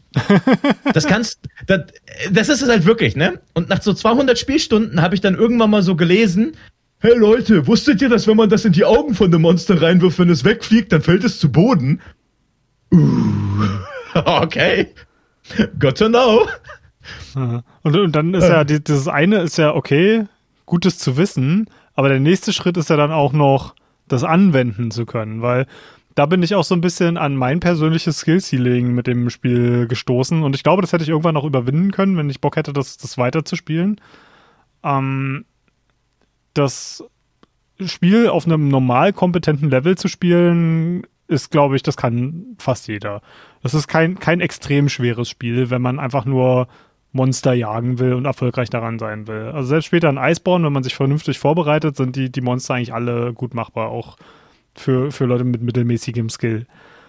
Aber die, die Skill-Expression in dem Spiel geht wirklich total durch die Decke. Was ich damit meine ist, dass ein Spieler, der, der wirklich lange geübt hat, ähm, sich Techniken ausgedacht hat, kann halt so viel mehr machen, wie du gerade zum Beispiel gesagt hast ähm, die, die Geistesgegenwart zu haben, ein bestimmtes Moos auf einen brennenden Mitspieler zu schießen. Das ist, da, da musst du so einen guten Überblick im Kampf haben, was gerade passiert, entsprechend vorbereitet sein und dann halt auch noch ähm, das, das Muscle Memory haben, genau in diesem Moment diese Aktion durchzuführen. Also eine, eine Sache zum Beispiel, die ähm, mir bis zum Ende äh, Schwierigkeiten gemacht hat, äh, wo du mich immer, also wenn wir zu zweit unterwegs waren, warst du ja im Grunde immer so der Teamleader, der gesagt hat, Fabian, jetzt mach mal schnell das. Und man, manchmal äh, waren einfach Sachen wie zum Beispiel das Monster gegen eine Wand zu bonken. Das ist halt, das ist quasi zu provozieren, dass es halt in, mit dem Kopf in eine Wand rennt.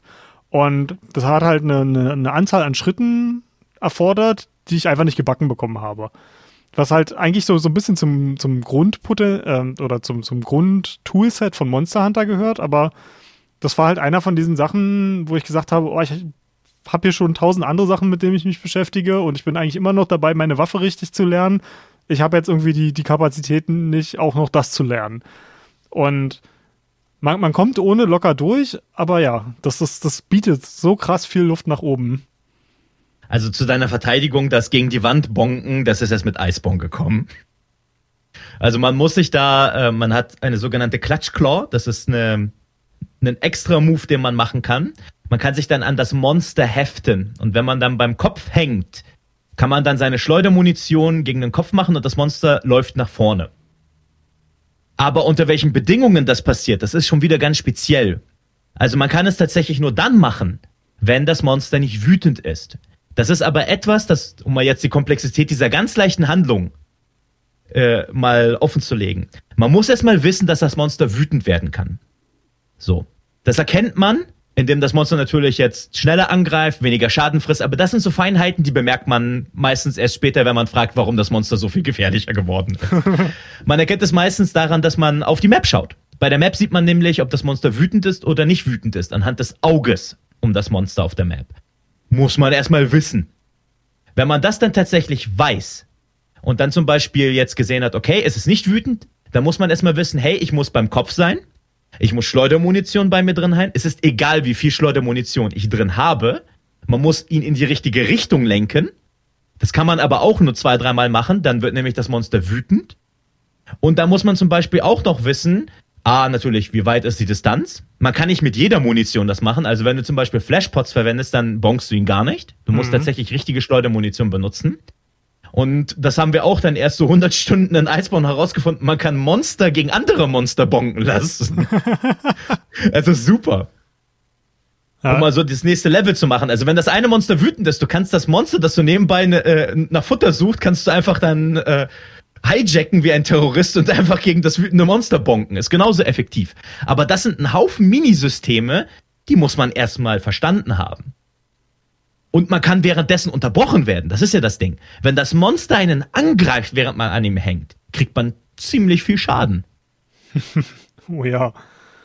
Um und das ist halt eine der Mechaniken. Und was du meintest mit dem Überblick.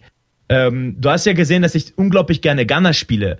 Einer mhm. der Gründe war unter anderem auch, dass du Heilmunition hast. Du hast Paralysemunition. Du kannst Zustände auf Kommando mehr oder minder weitermachen. Und wenn du das dann mit dem Team entsprechend kommunizierst, also bei dir habe ich dann zum Beispiel gesagt, noch ein Schuss, dann ist er paralysiert. Dann kannst du deine richtig langen Kombos auf ihn raushauen. Wenn du zu Boden fällst und nicht auf dem Boden liegen bleibst, was ich dir jedes Mal gesagt habe, ähm, dann hast du ja gesehen, dass ich meistens Heilmunition sofort in deine Richtung geschossen habe. Ja. Sowas in die Richtung. Oder wenn ein gefährlicher Monsterangriff kommt, dann hast du einen Teamkollegen, der dann flashen kann und das Ding unterbrechen kann. Oder Heilpuder benutzen kann, um die Gruppe zu heilen. Oder Fabi, ich habe eine Falle gelegt. Das sind alles so Sachen, die halt Wissen und Vorbereitung benötigen, aber halt tatsächlich dann den Unterschied zwischen einer 5-Minuten-Jagd und einer 40-Minuten-Jagd ausmachen. Oh ja, also und das der, ist halt das diese, ist, diese große Distanz, die du meintest. Das, das ist wirklich extrem. Ähm, eine, eine der Sachen, die mich bei Monster Hunter immer abgeturnt haben, ist das Zeitlimit. Ähm, und das, deine erste Reaktion, als ich das gesagt habe, ist ja, mach dir ums Zeitlimit keine Sorgen. Und das Zeitlimit, also in der Regel hat man 50 Minuten Zeit um für jede Jagd. Und es klingt jetzt wahnsinnig lange. Und in den allermeisten Fällen kommt es auch nie ansatzweise in die Richtung. Ähm, Gerade wenn ich solo unterwegs war und Monster noch nicht kannte, hatte ich so ein paar Kämpfe, die wirklich so ein paar Minuten vor Ende waren. Und ich glaube, zweimal insgesamt ist mir Monster tatsächlich davon gerannt, weil ich es einfach nicht. Ich glaube, Diabolos war einer, wo ich einfach nicht genug Schaden gemacht habe und einfach total unterequipped war und das Monster auch nicht kannte und noch irgendeiner. Ähm, es kann also schon vorkommen, aber es ist nicht so, dass man die ganze Zeit einen starken Zeitdruck hat. Also oft haben wir es zum Beispiel auch gemacht, hey, wir müssen das eine Monster killen, wir haben einen Zeitdruck. Ah, guck mal, das ist noch ein anderes Monster, lass mal erst das machen. Und selbst das ist kein Problem oft.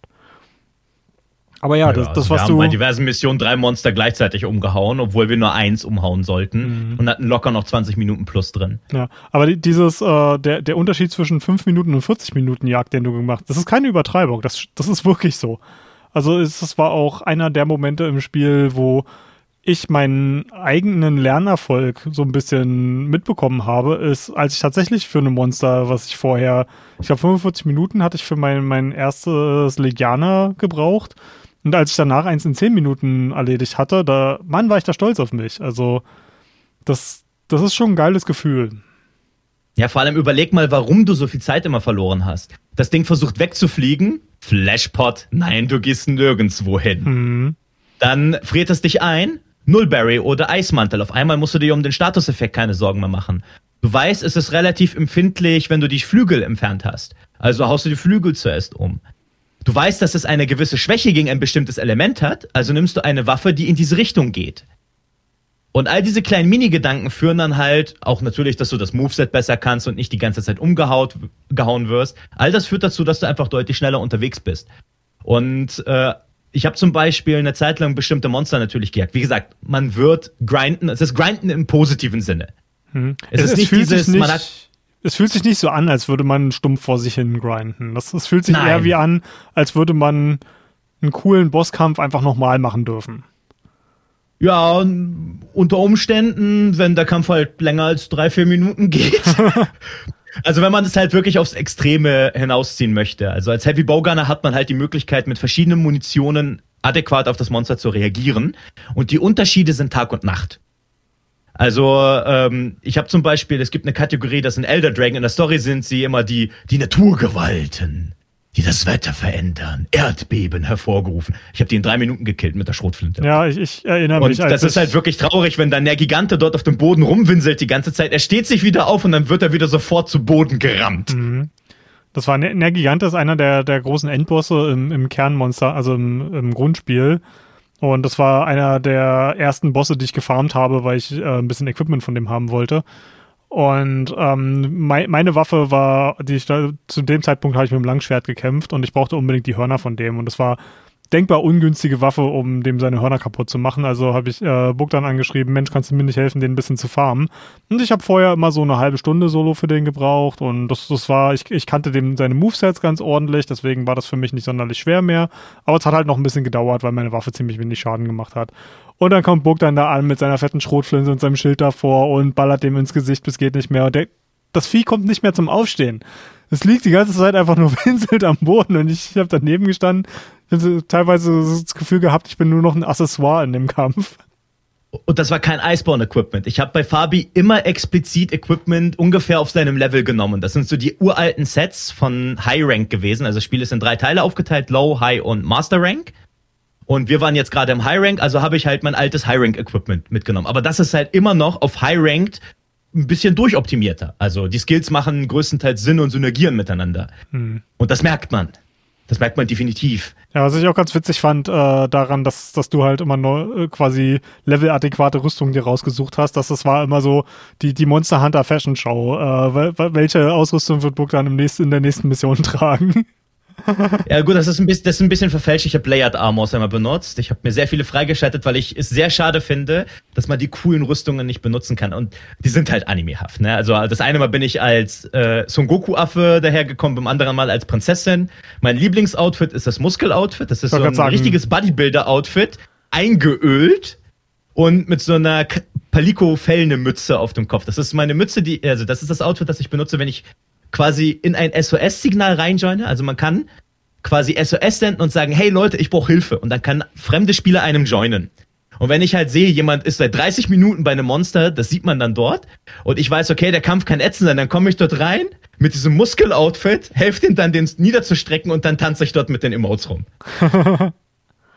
Ja, anderen Spielern helfen macht auch wahnsinnig viel Spaß. Also gerade bei, bei Bossen, die man selber schon gut gelernt hat, wo man das Gefühl hat, man kann da jemandem richtig aus einer Patsche helfen. Das, also ich, heute ist wieder so ein Podcast, wo ich ständig über Dark Souls rede, aber das ist, da habe ich genau das gleiche positive Gefühl bekommen, das ich bei, beim Sunbrown in Dark Souls hatte. Das, das macht einfach richtig Spaß, sich daran zu erinnern, wie was für eine Herausforderung das war, als man selber zum ersten Mal da war und was Leute für Schwierigkeiten damit haben können und dann einfach der, der, der Good Guy zu sein und zu sagen, hier komm, ich greife dir unter die Arme, zusammen schaffen wir das. Das macht, das ist unglaublich befriedigend. Sunbro, ich hatte mal einen Invader, der mir geholfen hat. Verrückt. Äh, der hat mich, der hat mich invaded. Das war in Dark Souls 3. Ich habe äh, Nein als Emote gesagt, dann das Sunbro-Zeichen. Er hat das Sunbro-Zeichen gemacht und wir sind durch das Level zusammengegangen. Ah, schön. Ja, ich, ich habe, äh, als das Spiel rauskam und Leute noch nicht wussten, was diese Mad Phantoms sind, diese lilanen in, ähm, in Dark Souls 3, die können ja sowohl, also die sind Invader, aber die können sowohl helfen als auch stören. Und ähm, ich habe äh, ganz, ganz oft als, als Mad Phantom einfach irgendwo im Level Gegner getötet, wo ich wusste, okay, die müssen da noch lang und habe da angefangen, Gegner zu töten. Das hat dann dem Spieler Seelen gegeben. Und immer, wenn, wenn sie dann tatsächlich zu mir hingekommen sind und sich auf einen Kampf vorbereitet haben, bin ich irgendwo eine Klippe runtergesprungen oder so. und so eine Sachen.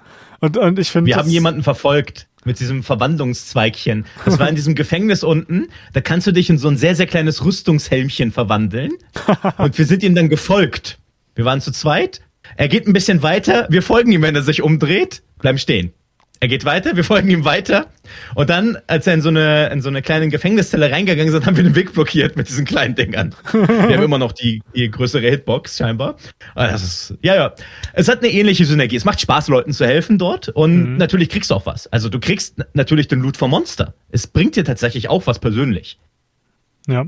Und ähm, was hier auf jeden Fall deutlich anders ist als bei Dark Souls, was ich äh, an Souls-Spielen so mag, ist das Nonverbale. Dass du halt über, dass du Elemente im Spiel finden musst, um zu kommunizieren. Also hier ist es eher so, so klassisches Multiplayer. Du hast, ein, du hast einen Chat, wo du mit Leuten quatschen kannst, du kannst dich ein bisschen abstimmen. Es gibt auch, was echt hilfreich ist, ähm, du kannst, es gibt ein paar Standard-Voice-Lines äh, oder beziehungsweise Chatlines, die abgespielt werden, wenn bestimmte Sachen passieren. Du kannst aber auch selber welche schreiben. Das heißt, das ist im Grunde genommen so, ein, so eine Kommunikationsebene eingebaut in das Spiel, was, was sehr, sehr hilfreich ist.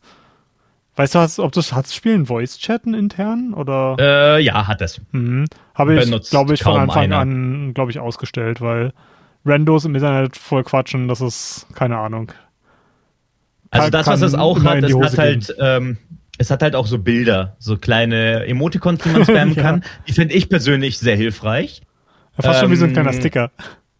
Genau, es, ein Sticker passt tatsächlich mehr als Emoticon. Es sind Sticker. Mhm. Wie man sie dann heute auch so aus Messengern kennt. Und ich habe zum Beispiel ein Kulf oder ein Jagras war das, das schläft. Und wenn ich ein Monster einschläfere, spamme ich diesen Sticker, um zu signalisieren, ich schläfe ihn ein. Bitte nicht angreifen damit wir ihn wegbomben können mit den Mega Barrel Bombs. Mhm. Und das funktioniert herausragend gut. Und es gibt auch noch so ein paar andere Emoticons, da kann man das, ach, Sticker, äh, da kann man das entsprechend auch machen. Und was du vorhin gesagt hast mit den persönlichen Nachrichten, es ist keine so gute Idee, weil es ist erstaunlich schwierig, sie manchmal zu interpretieren. Mein Cousin hat zum Beispiel, wenn er ein Monster reitet, also es sind kontextsensitive Meldungen, die man von sich gibt, wenn man reitet, sagt er dann, ja, wer soll das verstehen? Aber ich, ich, ich glaube, es kann witzig werden, wenn du immer mit den gleichen Leuten spielst. Dann kann, kann das wenn du mit denselben Leuten spielst, ja. werden. Aber randoms nicht. Und ich hockte halt auch mit ihm und fragte dich, was soll Ja bedeuten? und ich habe ja, äh, wenn ich sterbe zum Beispiel, schreie ich Snake, Snake. so ein bisschen, um das, um das so lockerer zu machen. Ich weiß nicht, ob es funktioniert, weil ja, reden ich, ja nicht ich habe sofort verstanden. Aber gut, wir ja, waren natürlich. Voice Chat. Und ich, ich kenne halt auch die, die Line. Ne? Also es ist halt schon ziemlich ikonisch. Ja, also das, das kann man halt entsprechend machen. Ähm, ist es umständlich? Nee, ist es auch gar nicht so umständlich tatsächlich. Auch für Monster Hunter Verhältnisse nicht umständlich. Ähm, natürlich kann man das machen. Ne? Mhm. Aber es findet meistens eher nonverbal statt. Also wenn ich dort reingehe und äh, sie zum Beispiel nicht finde, frage ich halt, wo seid ihr oder was wollt ihr machen, wenn ihr halt kein Ziel habt. Aber so viel Reden findet, wird da nicht gemacht. Vor allem, weil du ja auch so einen begrenzten Chat hast. Ja. Hat er wie viel? Hm? Keine 100, Ahnung. 100 Charakterzeichen oder so? Ist nicht viel. Nicht, nicht mal so viel wie Twitter. Ja, ja, oh Gott, ja. Also um, es ist ähm, nicht viel. Und ja, ich habe es meistens eigentlich dazu genutzt, wenn wir irgendwie einen richtig harten Kampf mit Randos hatten, dann danach zu äh, allen irgendwie Glückwünsche zu wünschen und sagen, oh Mann, Leute haben es geschafft oder so. Halt einfach irgendwie was Ermutigendes zu schreiben und dann kam meistens auch kurz was zurück und das, das war halt, um so ein bisschen Positivität äh, zu streuen danach. Aber wo du gerade umständlich gesagt hast, äh, eine Sache, die ich auch super faszinierend finde, was ich eigentlich sonst auch eher so aus wirklich komplexen MMOs kenne, wie jetzt zum Beispiel einem, einem EVE Online oder mein, meiner Freundin habe ich gerade Black Desert Online angefangen. Das hat ähnlich komplexe Systeme. Ähm, was du hier machen kannst, was auf der einen Seite total faszinierend ist, auf der anderen Seite aber auch äh, absolut zum Verrücktwerden, ist, du kannst dir unglaublich viele Profile abspeichern. Hm, wir haben ja schon so ein bisschen darüber geredet, wie unterschiedlich die Waffen sein können und ähm, wie wichtig es ist, die richtigen Items zur richtigen Jagd mitzunehmen. Und das Detail, das du da reinstecken kannst, dir bestimmte Profile für bestimmte Spielstile anzulegen, ist total genial. Du kannst ähm, bis zu vier verschiedene Kreismenüs gleichzeitig haben. Ähm, du kannst im Grunde genommen für ein Spiel mit einem Controller kannst du unglaublich viele Hotkeys haben. Und Mann, wäre das geil, wenn das Spiel auch eine richtig gute Tastatursteuerung hätte. Weil da, da könnte ich mir das mit den ganzen Hotkeys noch besser vorstellen.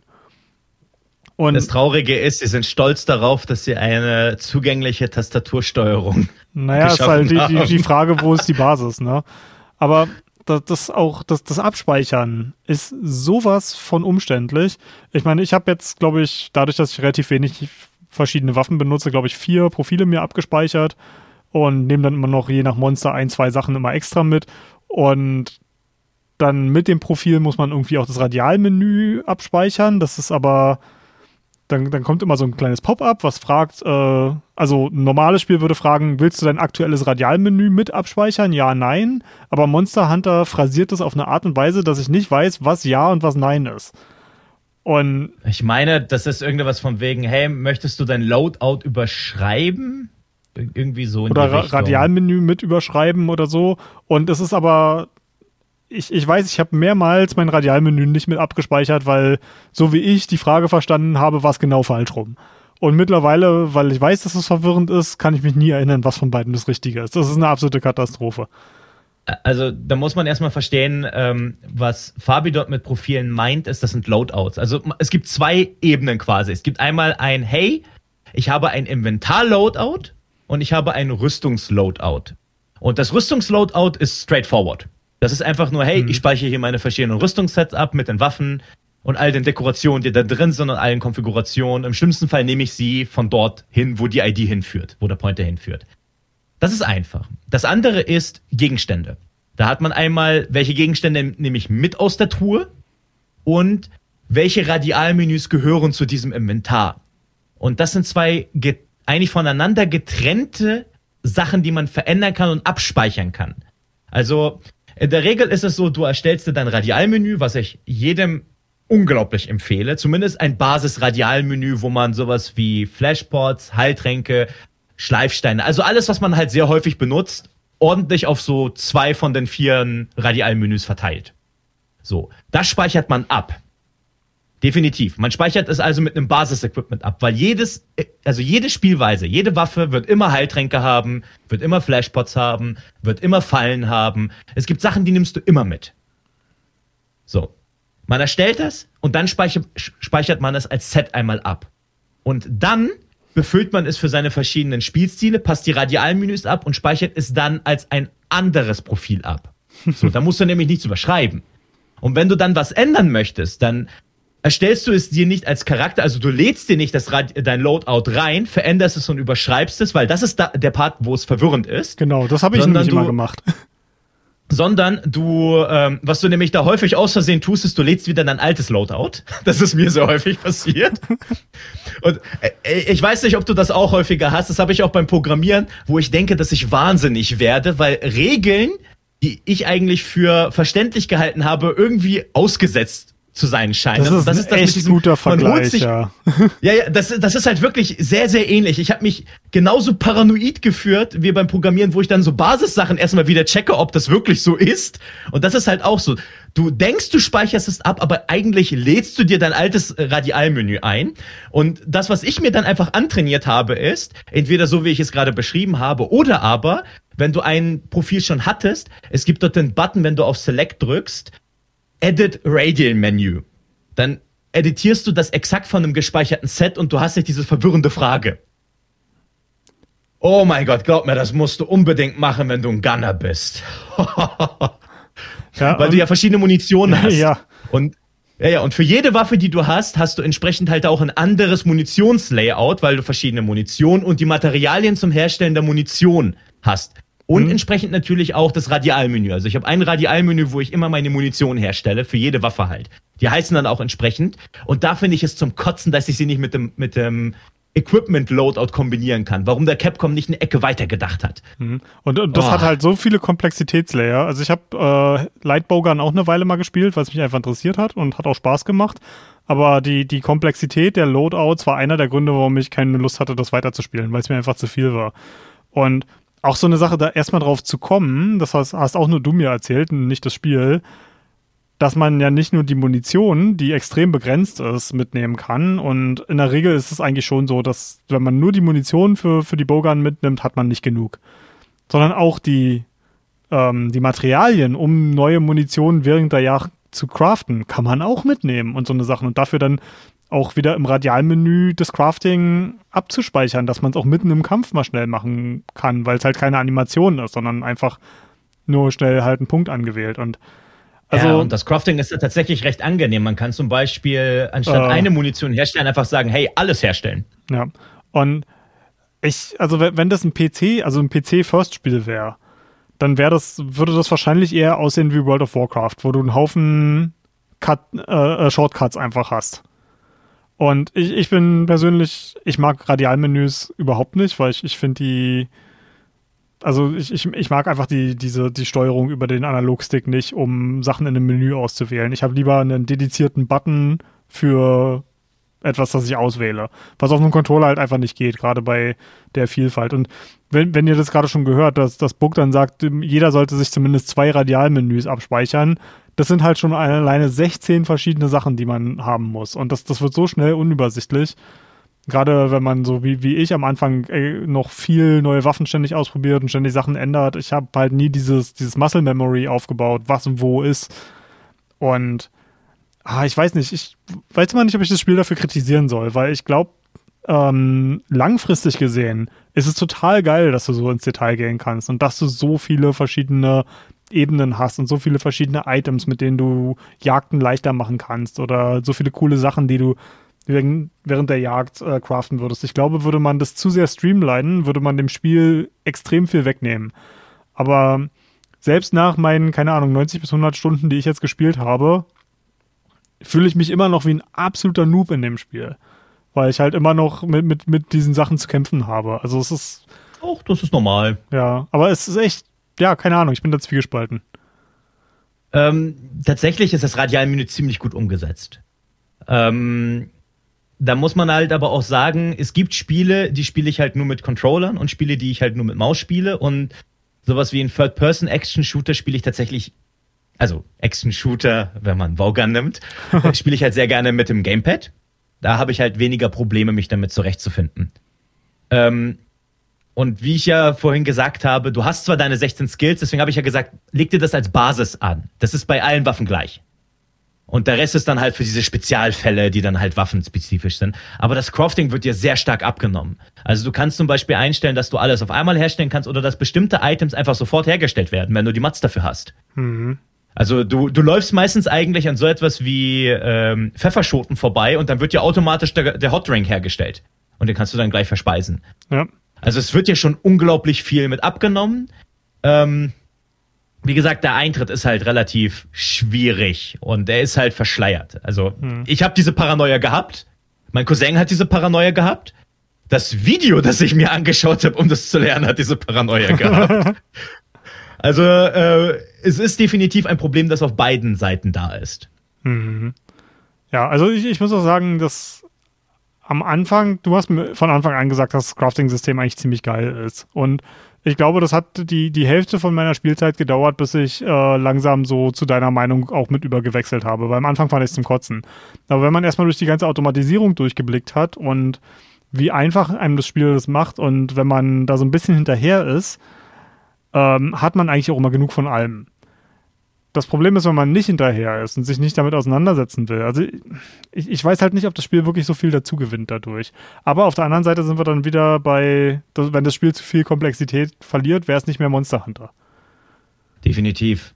Also ich habe dir ja immer gesagt, ähm, ich finde das Spiel wenig grindy und mit grindy meinte ich eigentlich nie das Monsterkämpfen, sondern das Sammeln von Honig, hm. Kräutern, Donnerkäfern, um seine Sachen herzustellen. Und das ist quasi non-existent bei dem Spiel. Man kriegt dann nämlich so ein Bäumchen und wenn man halt so ein paar Quests gemacht hat, dann hat man eine ordentliche Ausbeute bei diesem Bäumchen. Und es gibt noch so andere kleine Mini-Sachen, wo man halt unglaublich viel von diesen Materialien bekommt, dass man in diese Richtung eigentlich nie grinden muss. Also das, was man bei den anderen Monster Huntern hat, man läuft dort durch die Gegend und manchmal gibt es einfach Runden, wo du rumläufst und einfach nur Honig sammelst, weil dir deine Megatränke ausgegangen sind. Das oh wirst du bei World nie haben. Zumindest, Und wenn dir jemand die ganzen Mechanismen erklärt hat. Wenn dir jemand das erklärt, dass es dieses ziemlich praktische Bäumchen geht und du es natürlich auch ausbaust. Ja.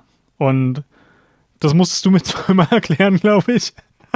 Ja, nicht nur das. Ich habe dir ja auch gesagt, es macht keinen Sinn, das anzupflanzen, weil du es beim Händler kaufen kannst. Ja, genau. Sowas halt. Du hast ja auch am Anfang vergessen, dass du diverse Items einfach hast, die du verkaufen kannst, obwohl dort ganz klar draufsteht, dieses Item hat nur den Sinn, verkauft zu werden. Mhm. Aber dazu muss man erstmal kommen. Ja, und das, das war halt das so tief in meinem Inventar von Loot äh, vergraben, dass ich halt gar nicht wusste, dass es die gab. Und dann hatte ich auf einmal also ich hatte, so um mal das in, in Kontext zu setzen, ich hatte in der Regel immer so zwischen 1000 und 10.000 Zenny heißen die, glaube ich. Das ist nix. Und, das, und dann habe ich einmal so auf dem, der Hel nach der Hälfte ungefähr des Hauptspiels hat, hat Bogdan mich dann daran erinnert, du, du kannst Vendor Trash verkaufen. Und ich so, oh, machen wir das doch mal. Und auf einmal habe ich mit einem Schlag 500.000 bekommen. also, da, dann habe ich mich auf einmal auch nicht mehr gewundert, warum ich vorher immer Geldprobleme hatte. Ja, also es ist wirklich, ähm, es gibt super effiziente Wege, fast alles zu holen. Du hast auch das mit den Monsterteilen zum Beispiel gehabt. Es gibt sogenannte Untersuchungen, bei denen du halt extra viel Loot von diesem speziellen Monstertyp bekommst. Mhm. Du kannst auch explizit diese Monster raussuchen. Also du musst sie nicht immer suchen in der Welt.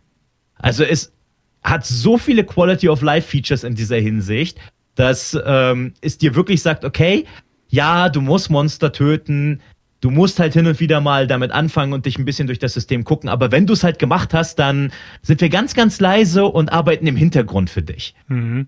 Also mich erinnert es in, in seiner Funktionsweise tatsächlich viel daran, wie ich früher MMOs gespielt habe. Nämlich eigentlich immer mit so einer kleinen Kerngruppe von Leuten und das immer Leute da waren, die bestimmte Elemente nicht, nicht kannten oder nicht wussten und dass man sich da halt gegenseitig unter die Arme gegriffen hat und dass man Sachen äh, zusammen halt erfahren hat und herausgefunden hat. Und hier sind die, bei Monster Hunter werden die Gruppen wahrscheinlich kleiner sein, aber ich, je eben der Monster Hunter noch nicht gespielt hat ähm, und jetzt irgendwie mal reinschnuppern will, äh, trotz der ganzen Kritik, die ich dran geäußert habe, also ich, ich will auf jeden Fall sagen, das Spiel ist genial. Also um das mal in, in Zahlen auszudrücken, ich habe das gekauft und in den ersten zwei Wochen habe ich 80 Stunden gespielt. Also ich habe neben meinem Job im Grunde genommen noch einen zweiten Job gehabt, der Monster Hunter World hieß.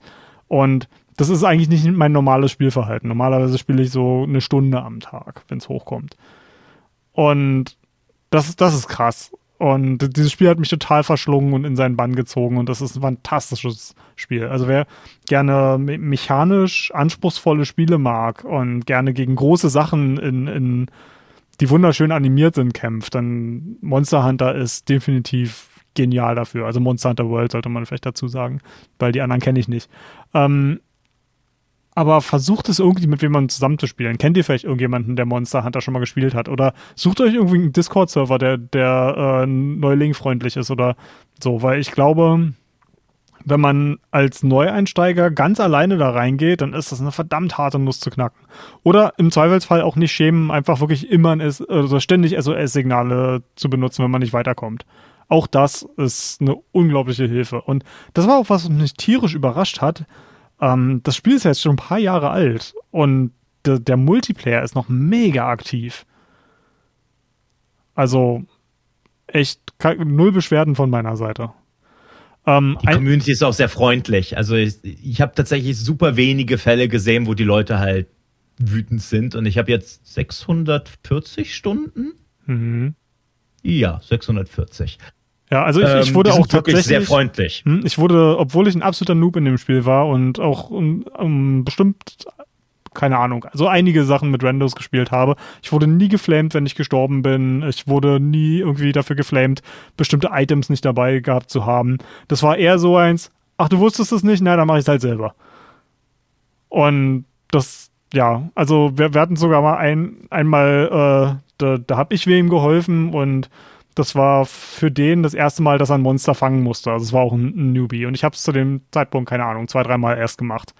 Und er hatte dann irgendwie einen SOS-Flair losgeschickt und ähm, dann waren noch zwei andere Leute, die reingekommen sind und äh, einer von den erfahreneren Spielern meinte, ey, wir dürfen keinen Schaden mehr machen, uns stirbt das Monster, aber wir müssen es ja fangen. So, alle Schadensstopp gemacht und dann so, wer hat Fallen dabei? Wer hat Trankbombs dabei? Keiner. So, mh.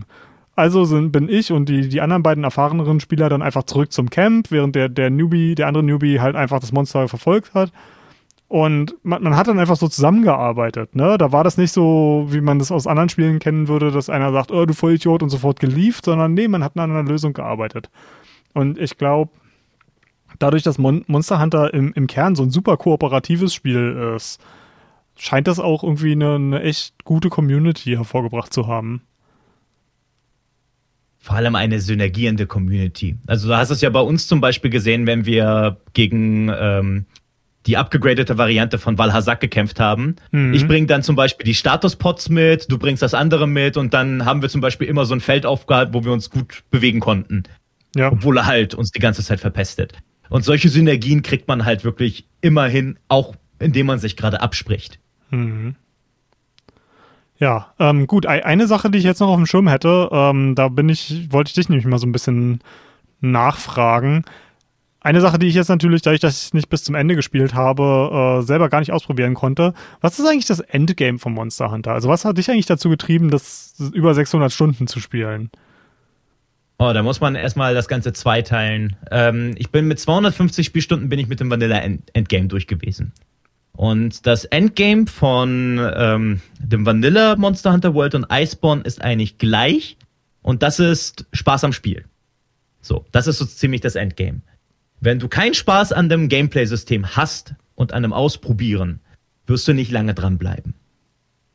Ähm, letztendlich ist es aber gegen Ende so, dass du zum Erfüllen deiner Vision, deines Spielstiles, nun mal tatsächlich Materialien brauchst. Und manchmal auch wirklich sehr seltene Sachen. Also das Endgame von Iceborne sind Augmentierungen. Also du kannst deine Waffe noch augmentieren zusätzlich zu Dekorationen, die es hat. Und zusätzlich auch zum Beispiel zu diesen Bowgun Augmentations. Du hast dann sowas wie HP-Augmentierungen. Wenn du jemanden Schaden zufügst, heilst du dich. Du kannst mehr Schaden machen, dein Elementar ist stärker. Das ist so das Endgame von Iceborne. Und das Endgame von Vanilla Monster Hunter World war Dekoration. Diese Edelsteine-Farm. Das Mhm. hat sich dann so quasi ein bisschen äh, abgelöst. Es gibt halt einfach sehr seltene. Und das sind dann meistens die Skills, die du dann natürlich haben möchtest und die dann nicht vertreten sind bei Rüstungsteilen. Ähm, entsprechend musst du dann immer so Abhilfe schaffen. So, aber das ist eher der Weg dorthin. Du musst ja, du hast ja meistens eine Motivation, warum du in die Richtung gehst. Und das ist einfach, du hast quasi das Spiel und das wird multipliziert mit der Anzahl der Waffen, die du hast. Hm. Das ist es nämlich. Weil letztendlich ist es so, so sehr sich auch eine Heavy und eine Light Bowgun ähneln, weil man verschießt dieselbe Munition, ihr Spielstil ist gänzlich anders und die Art, wie man auf Monster reagiert, ist gänzlich anders. Und das ist eigentlich so die Faszination davon. Wie viele Waffen haben wir insgesamt in World? Muss man mal schauen. 16 würde ich jetzt schätzen. Nee, das sind zu viele, definitiv Ja? zu viele. Ich glaube, es sind so 13. Naja, war ich, ja, war ich ja schon relativ nah dran. Mhm. Also es, es, es unterscheidet sich wirklich massivst. Also ein Hunting Horn und ein Hammer zum Beispiel, ja, sie ähneln sich in der Hinsicht, dass sie denselben Schadenstyp haben und äh, ungefähr so an derselben Position sind und denselben Regeln folgen, aber das sind komplett unterschiedliche Waffen. Vor allem nachdem sie in Iceborne Spin to Win beim Hunting Horn eingeführt haben.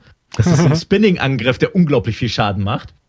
Ein Charge Blade und eine Switch Axe. Ja, die haben eine Aufladeanzeige, aber das Charge Blade ist eigentlich eine Schildwaffe, die in einem Moment dann entsprechend alles rausburstet, während deine Switch Axe eine Transformationswaffe ist. Mhm. Aber sie haben Ähnlichkeiten. Es ist ein anderes Spiel. Ein Langschwert ist super langweilig. Warum das 40% der Leute spielen, verstehe ich nicht.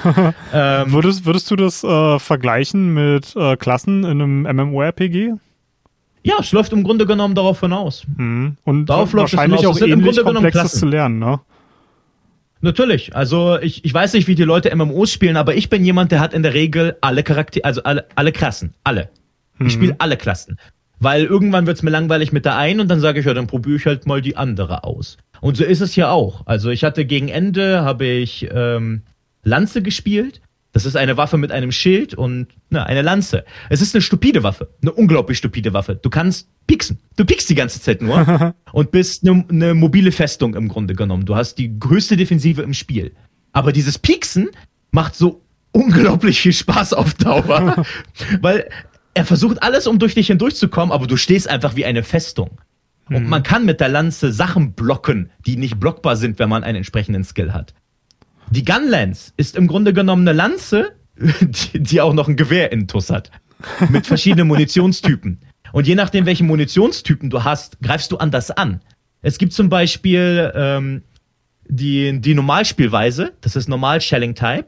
Die Spielweise davon ist, dass du quasi einen Lanzenhieb machst und dann all deine Patronen gleichzeitig dann abfeuerst auf den Gegner. So. Das ist deine Spielweise mit normalen Munitionen. Wenn du aber Long-Munition benutzt, dann lädst du deinen Schuss auf. bevor du tatsächlich was machst. Und was ich dann zum Beispiel gemacht habe, ist, dann habe ich gesehen, okay, Long greift, greift ja nicht wirklich an, sondern wir ballern. Also haben wir Platz für Heilskills. Auf einmal war ich dann ein Heiler. Es gibt tatsächlich die Möglichkeit, Heiler zu spielen, indem du einen Skill mit reinnimmst, der dann sagt, okay, Items, die ich benutze, sind auch um, um mich herum. Auf meine Gruppe werden sie übertragen. Auf einmal hatte ich dann eine Gunlance, die Schaden austeilen konnte und heilen konnte. Abgefahren. Und wie gesagt, das ist fast dieselbe Waffe. Es ist eine Lanze mit einem Schild. Das ist wirklich fast dieselbe Waffe. Dann haben wir zum Beispiel den Insektenglaive, die Waffe, die ich bis heute nicht verstehe.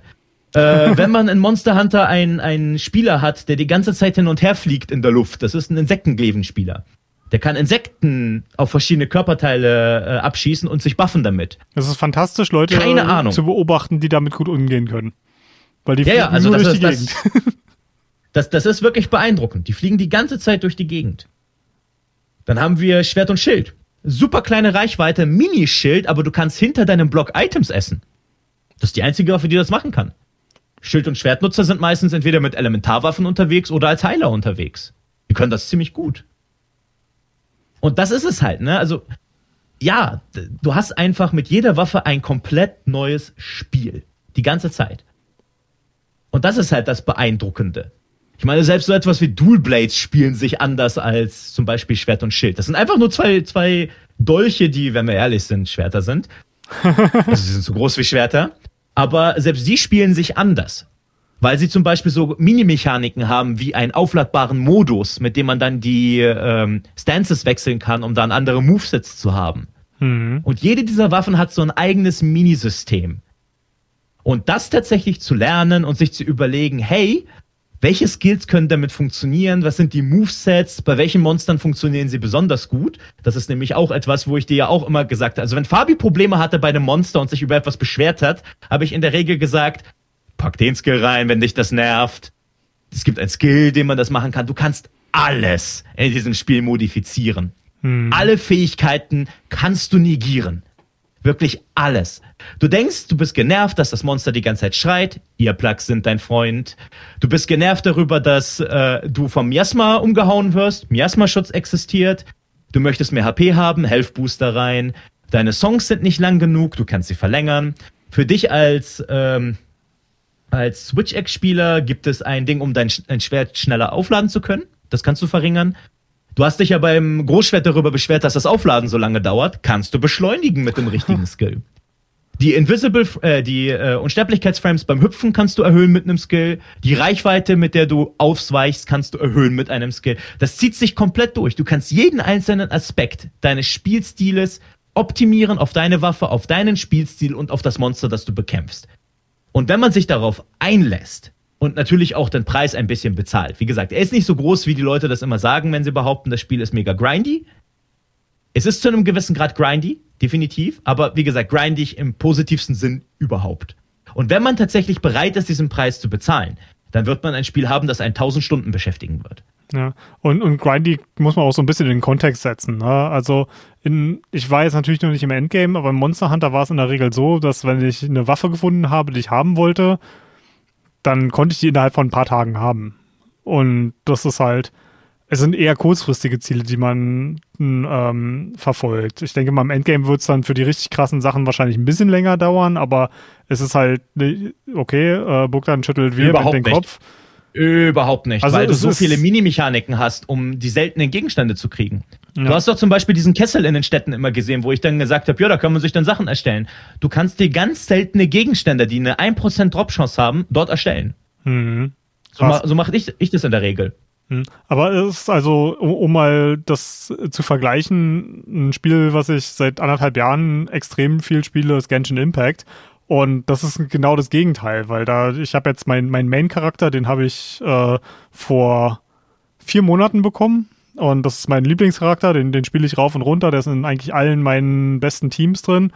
Und ich farme Equipment für den seit, ja, seit drei Monaten ungefähr. Und habe immer noch kein, kein Equipment, womit ich sagen würde, damit bin ich zufrieden. Das ist, ähm, Gen- Genshin und Monster Hunter sind das tatsächlich genau auf dem entgegengesetzten Spektrum. Monster Hunter ist super involviert in, in dem, wie du grindest. Ähm, und hat super viele Systeme, die du dafür nutzen kannst. Und dafür bist du aber auch schnell an dem Punkt zu sagen, hey, jetzt habe ich das, was ich haben will.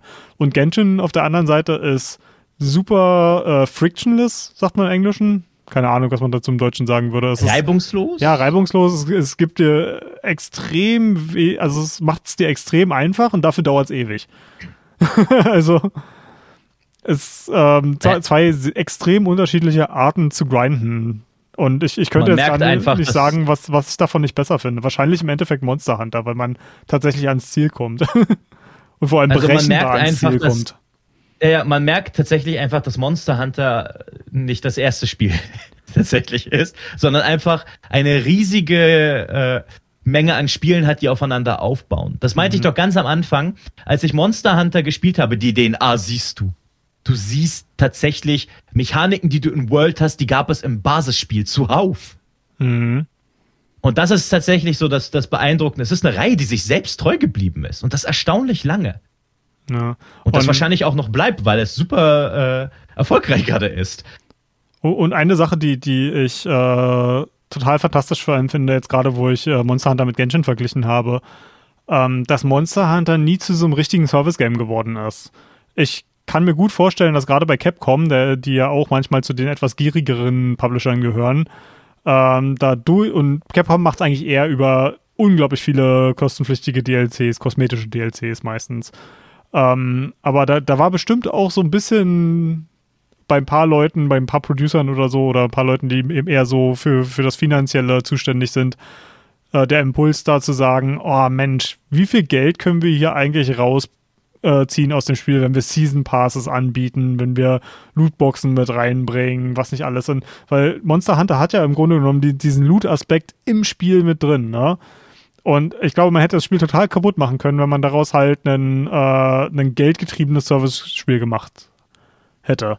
Und im Grunde genommen, man kann es, wie du gerade schon sagst, man kann es tausend Stunden spielen. Also es gibt definitiv die Motivation her, um das wirklich langfristig zu spielen, ohne aber diese ganzen modernen Ekelsachen von der Monetarisierung her drin zu haben. Hast du mal auf die Shopseite von Monster Hunter geschaut? Ja, was waren das irgendwie? Es sind auf jeden Fall hunderte ja. Euro in kosmetischen DLCs. Äh, es, es, es, sind hunderte kosmetisch, kosmetische DLCs, aber keines davon, bis auf eines, würde ich meinen, beeinflusst tatsächlich dein Spiel im Gameplay-Hinsicht. Und zwar sind das meistens so, du hast so Anhänger an deinen Waffen, verschiedene Anhänger. Okay. Du kannst äh, Sticker kaufen, so ein paar Emotes kaufen. Ja, Kannst du Kos ähm, Kostüme für Pogi kaufen, das ist das Wichtigste. Du kannst Kos Kostüme für Pogi und deine Händlerin kaufen. Also deine, deine Partner kannst du einkleiden. Du kannst natürlich, du kriegst auch ein paar natürlich über den Verlauf des Spieles, aber nicht mal ansatzweise so viele wie äh, diese DLC-Dinger. Mhm. Und du kannst ja. halt deinen Raum einkleiden. Und das Einzige, wo ich sage, das ist halt ein bisschen bäh, das sind Charakterbearbeitungsgutscheine. Und zwar, wenn du deinen Charakter und dein Paliko nochmal verändern möchtest, dann musst du halt 2,99 blechen einmal dafür. Ja, das ist ein bisschen old. Das, das, ist irgendwie wie Cheats verkaufen. Ne? Das ist was, das sollte. Das, es gibt keinen Grund, warum das Geld kosten sollte, aber gut.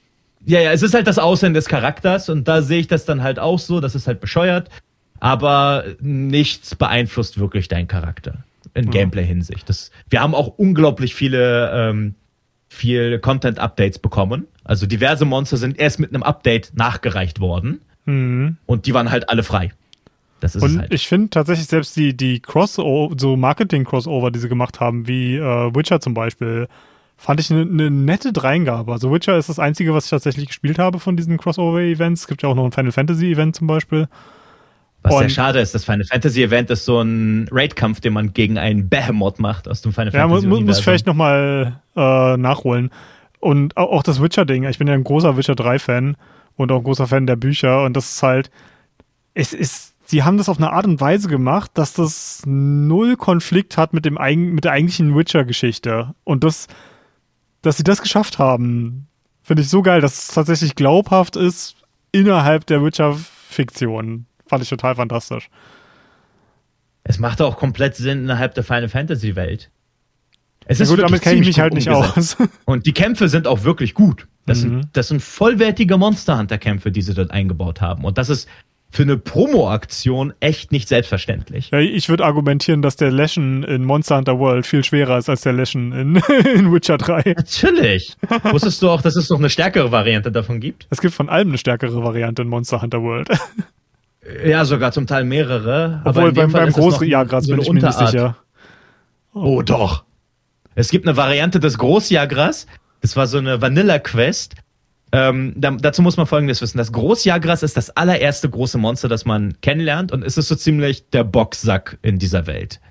Also, wenn man sich halt seine Werte mal über ähm, solche Companion-Apps, die tatsächlich ziemlich gut sind, die von Fans erstellt sind, sich mal anschaut, der hat überall erstaunlich gute Modifikatoren, weil er ist einfach ein Punching Bag. es gibt ein anderes Monster, das ist ein sogenanntes Devilio. Das ist ein sehr aggressives Monster und eine seiner Fähigkeiten ist, er kann dann Großjagras in, in den Mund nehmen und dann als Baseballschläger verwenden. Das ist wirklich ein sehr erbärmliches Monster und es gibt eine Mission, Armes da äh, ist dieses Großjagras, hat sich vollgefressen mit allem Möglichen und hat sehr viel Energie bekommen und ist nun der King von der Gegend. Der läuft dann durch die Gegend und der kann durch One-Shotten. Er wird auch nicht mehr äh, von einem Devilio zum Beispiel hochgehoben, sondern er verprügelt wirklich alle in der Umgebung. Das ist ein wirklich harter Kampf dann gegen dieses Großjagras. Ach, wie geil. Das, das, das klingt fast schon auf so eine gewisse Art und Weise nach Fanservice auf die gute Art und Weise. Ja, nicht nur das, du hast es auch bei dem Kuluyaku, unserem Lieblingsmonster. Ja. Unser Monster, den wir immer sagen, er hat einen Stein. ja. Das ist das intelligenteste Monster in Monster Hunter, weil es einen Stein ausbuddeln kann, mit dem es Angriffe blocken kann. Das mhm. ist so ein Vogel, und was er zum Beispiel hat, das ist während des Final Fantasy Events, er wird gestärkt von einem Final Fantasy Kristall und dann ist es so ein riesengroßes Kuluyaku. Ach, witzig. Ja. Gut, ich, ich glaube, wir haben langsam aber sicher ganz gut beleuchtet, warum Monster Hunter äh, trotz all der Hindernisse, die es einem in den Weg legt, ein echt geiles Spiel ist. Ähm, und wir haben es geschafft, äh, einen über anderthalbstündigen Podcast zu machen, ohne uns einmal darüber zu streiten, was niedlicher ist, äh, Pugi oder die Palicos. Palikos. Ja, Pugi, ganz, ganz eindeutig. Hast du gesehen, was wir für Rüstungen für die Palikos machen können? Das Hast ist du gesehen, was Pugi für niedliche Kostüme haben kann? Äh, tut mir leid, Palikos sind was? 100 Rüstungen plus ungefähr? Also, das, ist, das ist unglaublich, wie niedlich Palikos in diesem Spiel sind. Ich, also, wenn, das sind so eure kleinen, äh, leicht humanisierten Katzenbegleiter, die auch immer wieder in so Katzensprache mit euch reden. Wir sind zum Beispiel der Miauster oder Mewster im Englischen. Und die haben zum Beispiel auch so eine Waffe, das ist ein Miaulotov-Cocktail, den sie dann werfen können. Und sie reden die ganze Zeit so mit, mit, mit, so Katzenwitzen, wie zum Beispiel, tut mir leid, Miauster, ich kann dir gerade nicht zu, äh, meine Pfoten geben und so ein Kram halt. Und sie haben so viel Persönlichkeit. Oh, ich, ich kann das wirklich mit nichts anderem beschreiben als Persönlichkeit. Ja, insbesondere wenn es ums Kochen geht. Das ist, oh, ja, das kocht, das ist, das ist Food Porn. Holy moly. Das ist, das ist etwas, das können die Japaner. Das ist auch bei Final Fantasy äh, 15 so. Deren Essen, das ist wahrscheinlich ein komplettes Team mit 50 Leuten, die sich nur um das Essen gekümmert haben, wie pervers gut das aussieht in den Dingern. Ja, de definitiv. Aber das ist, ja, das ist wirklich detailverliebt. Dieses Spiel ist detailverliebt bei seinem eigenen Universum. Also es zelebriert sich wirklich selber die ganze Zeit und das merkt man auch wirklich. Genau. Also zum Beispiel bei dem Palikos sieht man das immer so, wenn es gibt da zum Beispiel so eine Steam-Maschine, das ist so ein Minigame, wo du einfach nur drei Button drückst, wenn wir ganz ehrlich sind. Ja, ich glaube, in jedem anderen so Spiel würde ich das scheiße finden. Aber in diesem Spiel ist es so, dass du drei verschiedene Modi dabei hast, wo du dann zum Beispiel mal so Katzen hast, die dann nach oben springen und dann mit Miau versuchen, dir die richtige Combo zu nennen. Oder eines der Paliko freut sich dort und tanzt die ganze Zeit nebenbei, während du dann das Ding immer höher schaltest. Und wenn man das Ding durch hat, dann explodiert das Ganze. Und ähm, wenn man, man hat ja zwei verschiedene Partner. Man hat einmal den leichten Partner, der relativ froh ist und unbekümmert ist, der wirft dann die ganze Zeit, während die Palikos Pfoten, äh, also wirklich voller Vorfreude, so Kohle in die Maschine werfen und das Ding langsam zum Explodieren bringen. Sie wird Bratkartoffeln dort rein, so Süßkartoffeln und isst dann das Ganze, während die andere Begleiterin dann sagt, was tut ihr denn hier? Bitte hört auf, nein! Und da fliegt es auch so komplett in die Luft. Es ist so leichtherzig in den Ganzen und die Animationen sind auch so liebevoll. Wenn euer Paliko zum Beispiel in Wasser reingeht, dann holen sie so ein Minischlauchboot raus und dann schippen fliegen sie mit ihrer Waffe durch die Gegend. Wenn du dein Palico lange beobachtest, macht es so Konfu-Angriffe in die Luft und fällt dann zu Boden, weil ihm schwindlig wird. ja, Oder wenn es so. Ja. Ich, ich glaube, argumentativ äh, komme komm ich hier nicht dagegen an, äh, aber ich finde Pugi trotzdem besser. Pugi ist quasi das, das Hausschwein äh, des Lagers Und ähm, es ist wirklich so ein, ein super niedliches kleines Ferkel, was einen immer begrüßt. Obwohl du hast gesagt, dir folgt es nicht, ne? Mir folgt es nicht und ich habe das Streicheln-Minispiel bis heute nicht verstanden. Ich, äh, ich, das ist bei mir, ich liebe Schweine total. Ich finde, Schweine sind fantastische Tiere. Und ähm, deswegen das Erste, was ich mache, wenn ich im Lager ankomme nach einer Jagd, wird Pugi gestreichelt. Und mir läuft Pugi immer hinterher.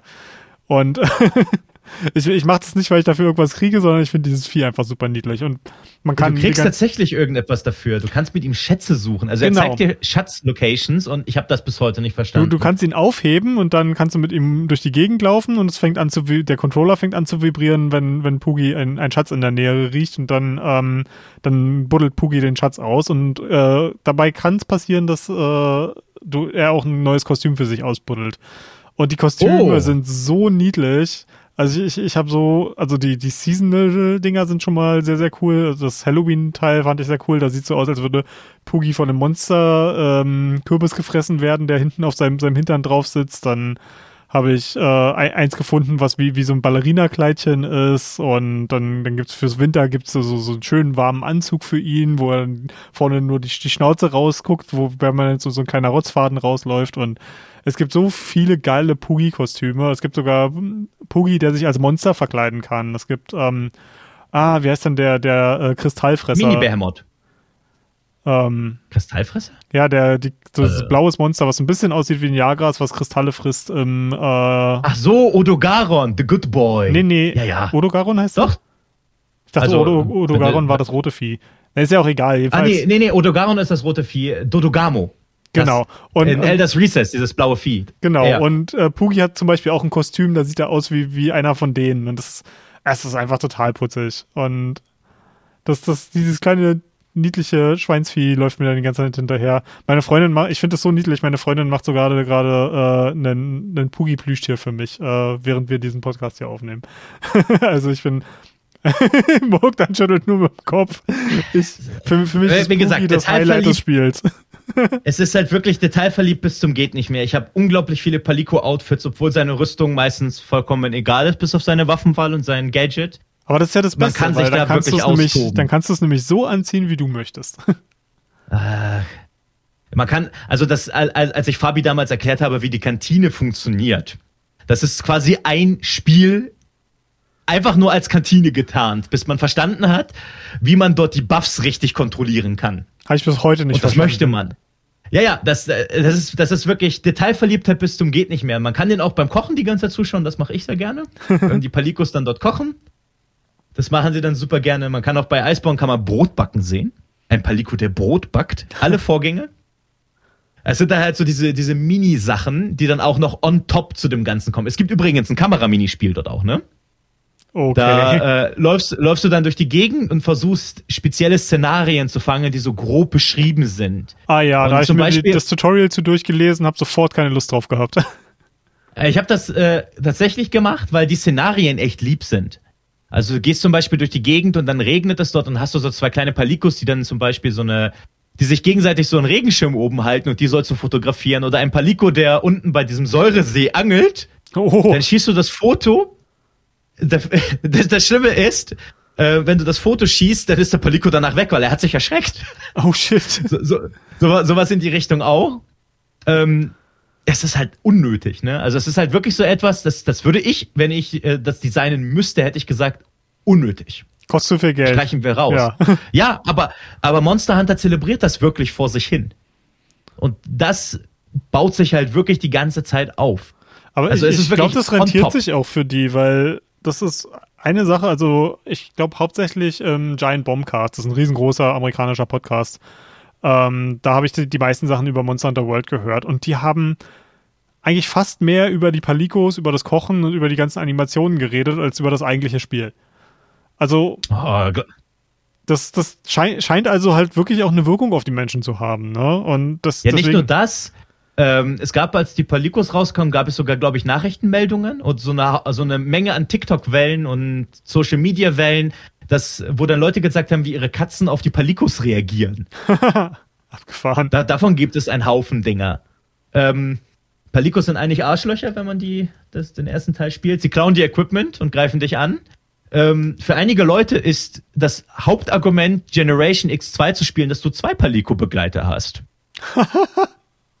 also, ja, natürlich. Also es funktioniert definitiv. Die haben irgendwann mal lang gesagt, okay, wir brauchen Begleiter. Es ist halt uncool, alleine rumzulaufen. Und das merkt man halt vor allem im Multiplayer, wenn man konstant der Punching Bag von einem, Mon von einem Monster ist. Also haben wir jetzt Palikos. Und wie gesagt, die haben unglaublich viel Persönlichkeit. Und mir tut es auch wirklich leid, wenn mein kleiner Felix, so heißt meiner, dann zum Beispiel mal einen Angriff von mir äh, geblockt hat, wo ich dann immer sage, wir verdienen Palikos nicht. Und ich bin auch wütend auf Felix, wenn er mich nicht aus dem Stun rausholt. Zum Beispiel, weil er, er kann, also du glaubst gar nicht, wie oft mir mein Palico den Arsch gerettet hat. Weil das Anfangsgadget von denen ist eine Heilbubble. Das also ist die, so äh, ein, für, für Noobs ist das, wie mich ist das so ein Lebensretter, das Ding. Ja, ja, die, die, die haben dann so eine kleine Biene, wo dann so, eine, so ein Instant-Heiltrank und dann fliegen sie mit dem Ding ganz langsam in deine Richtung. Und das ist beeindruckend, wie viel Liebe da drin, da drin ist. Mhm. Und es hilft einem wirklich ungemein. Also ich habe ja auch Fabi gesagt, Fabi, es gibt verschiedene Palico-Gadgets, die musst du einmal freischalten. Die sind wirklich hilfreich in verschiedenen Situationen. Und ich habe es erst einen. gemacht, als gar nicht mehr anders ging. ja, ja. Und du hast ja schon sofort gemerkt, wenn er das Schild hatte zum Beispiel, dass äh, es auf einmal ziemlich toll ist, wenn dein Palico tankt. Ja, da hast auf einmal deinen Taschentank sozusagen. Ne? Also so das Mini-Tank, ja. Spiel ist wirklich großartig. Du kannst, also, ja, du kannst ja dein Palico übrigens auch upgraden und ihn dann der Gigante verprügeln lassen. Davon gibt es diverse Videos. Muss ich mir mal angucken. Ähm, Aber wir können ewig darüber reden, ne? Ja. Also das, also das ist es ja. Also wir können über alle Aspekte ewig reden und auch über alle Monster ewig reden. Und ich gebe dir mal das ja, also ich, ich bin ja komischerweise äh, von Monster Hunter genauso schnell wieder abgefallen, wie ich reingekommen bin. Ich hatte irgendwie wie, wie so eine heiße innige Liebes, Liebesaffäre mit dem, wo ich äh, angefangen habe, zwei Wochen nichts anderes machen konnte, danach noch so ein bisschen und jetzt irgendwie gerade überhaupt keine Lust mehr drauf habe. Aber ich glaube, das ist ein Spiel, zu dem ich zurückkehren werde, weil es, es gibt halt auch nichts wie Monster Hunter da draußen. Und ich denke, ich werde früher oder später wieder so die, diesen Itch bekommen, irgendwie was Großes verkloppen zu wollen. Und ja, Mon Monster Hunter ist da wirklich, wirklich einzigartig. Und wenn ihr selber noch nie das probiert habt und jetzt irgendwie immerhin fast zwei Stunden hier uns gefolgt seid, äh, wie wir darüber berichtet haben, gebt euch einen Ruck, versucht irgendwie wen zu finden, mit dem ihr das zusammen machen könnt und probiert es mal aus. Also gerade mittlerweile ist Monster Hunter oft genug im Sale, dass, dass man das mal mitnehmen kann. Und es ist echt, es ist was Besonderes. Es ist halt sehr schade, dass man, äh, also ich rate wirklich allen Iceborne mitzunehmen. Unbedingt. Hm. Es ist also es ist wirklich ein, ein DLC, wo man früher immer gesagt hat, das ist ein Add-on und dann streiten sich die Leute, ob es ein DLC oder ein Add-on ist. Es hat Beides. wirklich unglaublich viel. Es hat unglaublich viel Content. Das ist halt blöd, wenn man es ausprobieren möchte, weil ja. in Iceborne landet man erst nach 40 plus Spielstunden, wenn man gut ist. Ja, ich habe das Probleme Hauptspiel hat. nach 50 Stunden durchgehabt. Und jetzt halt nochmal 40 bis 50 Stunden Iceborne. Also es ist quasi wie nochmal das Spiel. Plus halt jede halt auch nicht. Menge Endgame-Content. Ja, ja, unglaublich viel. Und es hilft halt natürlich nicht, dass es günstiger ist im Bundle bei der ja. Entscheidung. Ja, das war auch immer so ein Ding, ja. warum ich äh, bei früheren Sales immer nicht zugegriffen habe, äh, weil ich nicht wusste, was. Und dann jetzt bei, bei dem letzten Steam Sale habe ich einfach dich gefragt und du hast gesagt, ja, bestes Add-on aller Zeiten. Und äh, stehe ich immer noch dazu. Stehe ich immer noch zu. Es gibt nur ein anderes Spiel, wo ich auch sage, da sind die Add-ons von gleich hoher Qualität und das ist Don't Starve weil das immer pervers hm. ist, was sie jetzt Addon raushauen. Und das ist hier wirklich wow. Ich bin tatsächlich sehr begeistert von Iceborne. Ja, sie, siehst du, ich werde jetzt mein, mein Alter ein bisschen preisgeben. Ich würde äh, Warcraft 3 und Diablo 2 da noch hinzu, hinzuzählen. Aber gut. TFT ist ein großartiges Addon. Ja, ja. Gut. Okay, äh, mit den Worten möchte ich euch entlassen. Vielen Dank, äh, Bogdan, dass du wieder hier Zeit für uns hattest. Ähm, oh, immer gerne wenn, wenn ihr sowieso schon dabei seid, uns zuzuhören und Bogdan zuzuhören, dann schaut doch gleich mal auf seinem YouTube-Kanal vorbei. Äh, Zlov heißt der. Äh, den finde ich nämlich deswegen mega geil, weil er mir da ständig von Spielen erzählt, von denen ich sonst nie gehört hätte. Also wenn ihr kleine Indie-Perlen mögt, die eher ein bisschen obskur sind oder alte Spiele, dann, dann schaut auf jeden Fall mal rein. Uns äh, könnt ihr immer verfolgen auf Twitter. Mein äh, normaler Co-Host, der sonst immer dabei ist, der Anko, den findet ihr unter @daanko auf Twitter. Mich findet ihr unter @goodgame2go, genauso wie der Podcast. Wir haben auch einen Discord-Link, äh, den könnt ihr äh, in den Show Notes nachgucken, wenn ihr direkt mit uns quatschen wollt und unseren toten Discord ein bisschen beleben möchtet. Ähm, ansonsten kann man mich auch immer per E-Mail unter mail at goodgame2go.com erreichen. Ansonsten vielen Dank fürs Zuhören und bis zum nächsten Mal. Macht's gut. Ciao.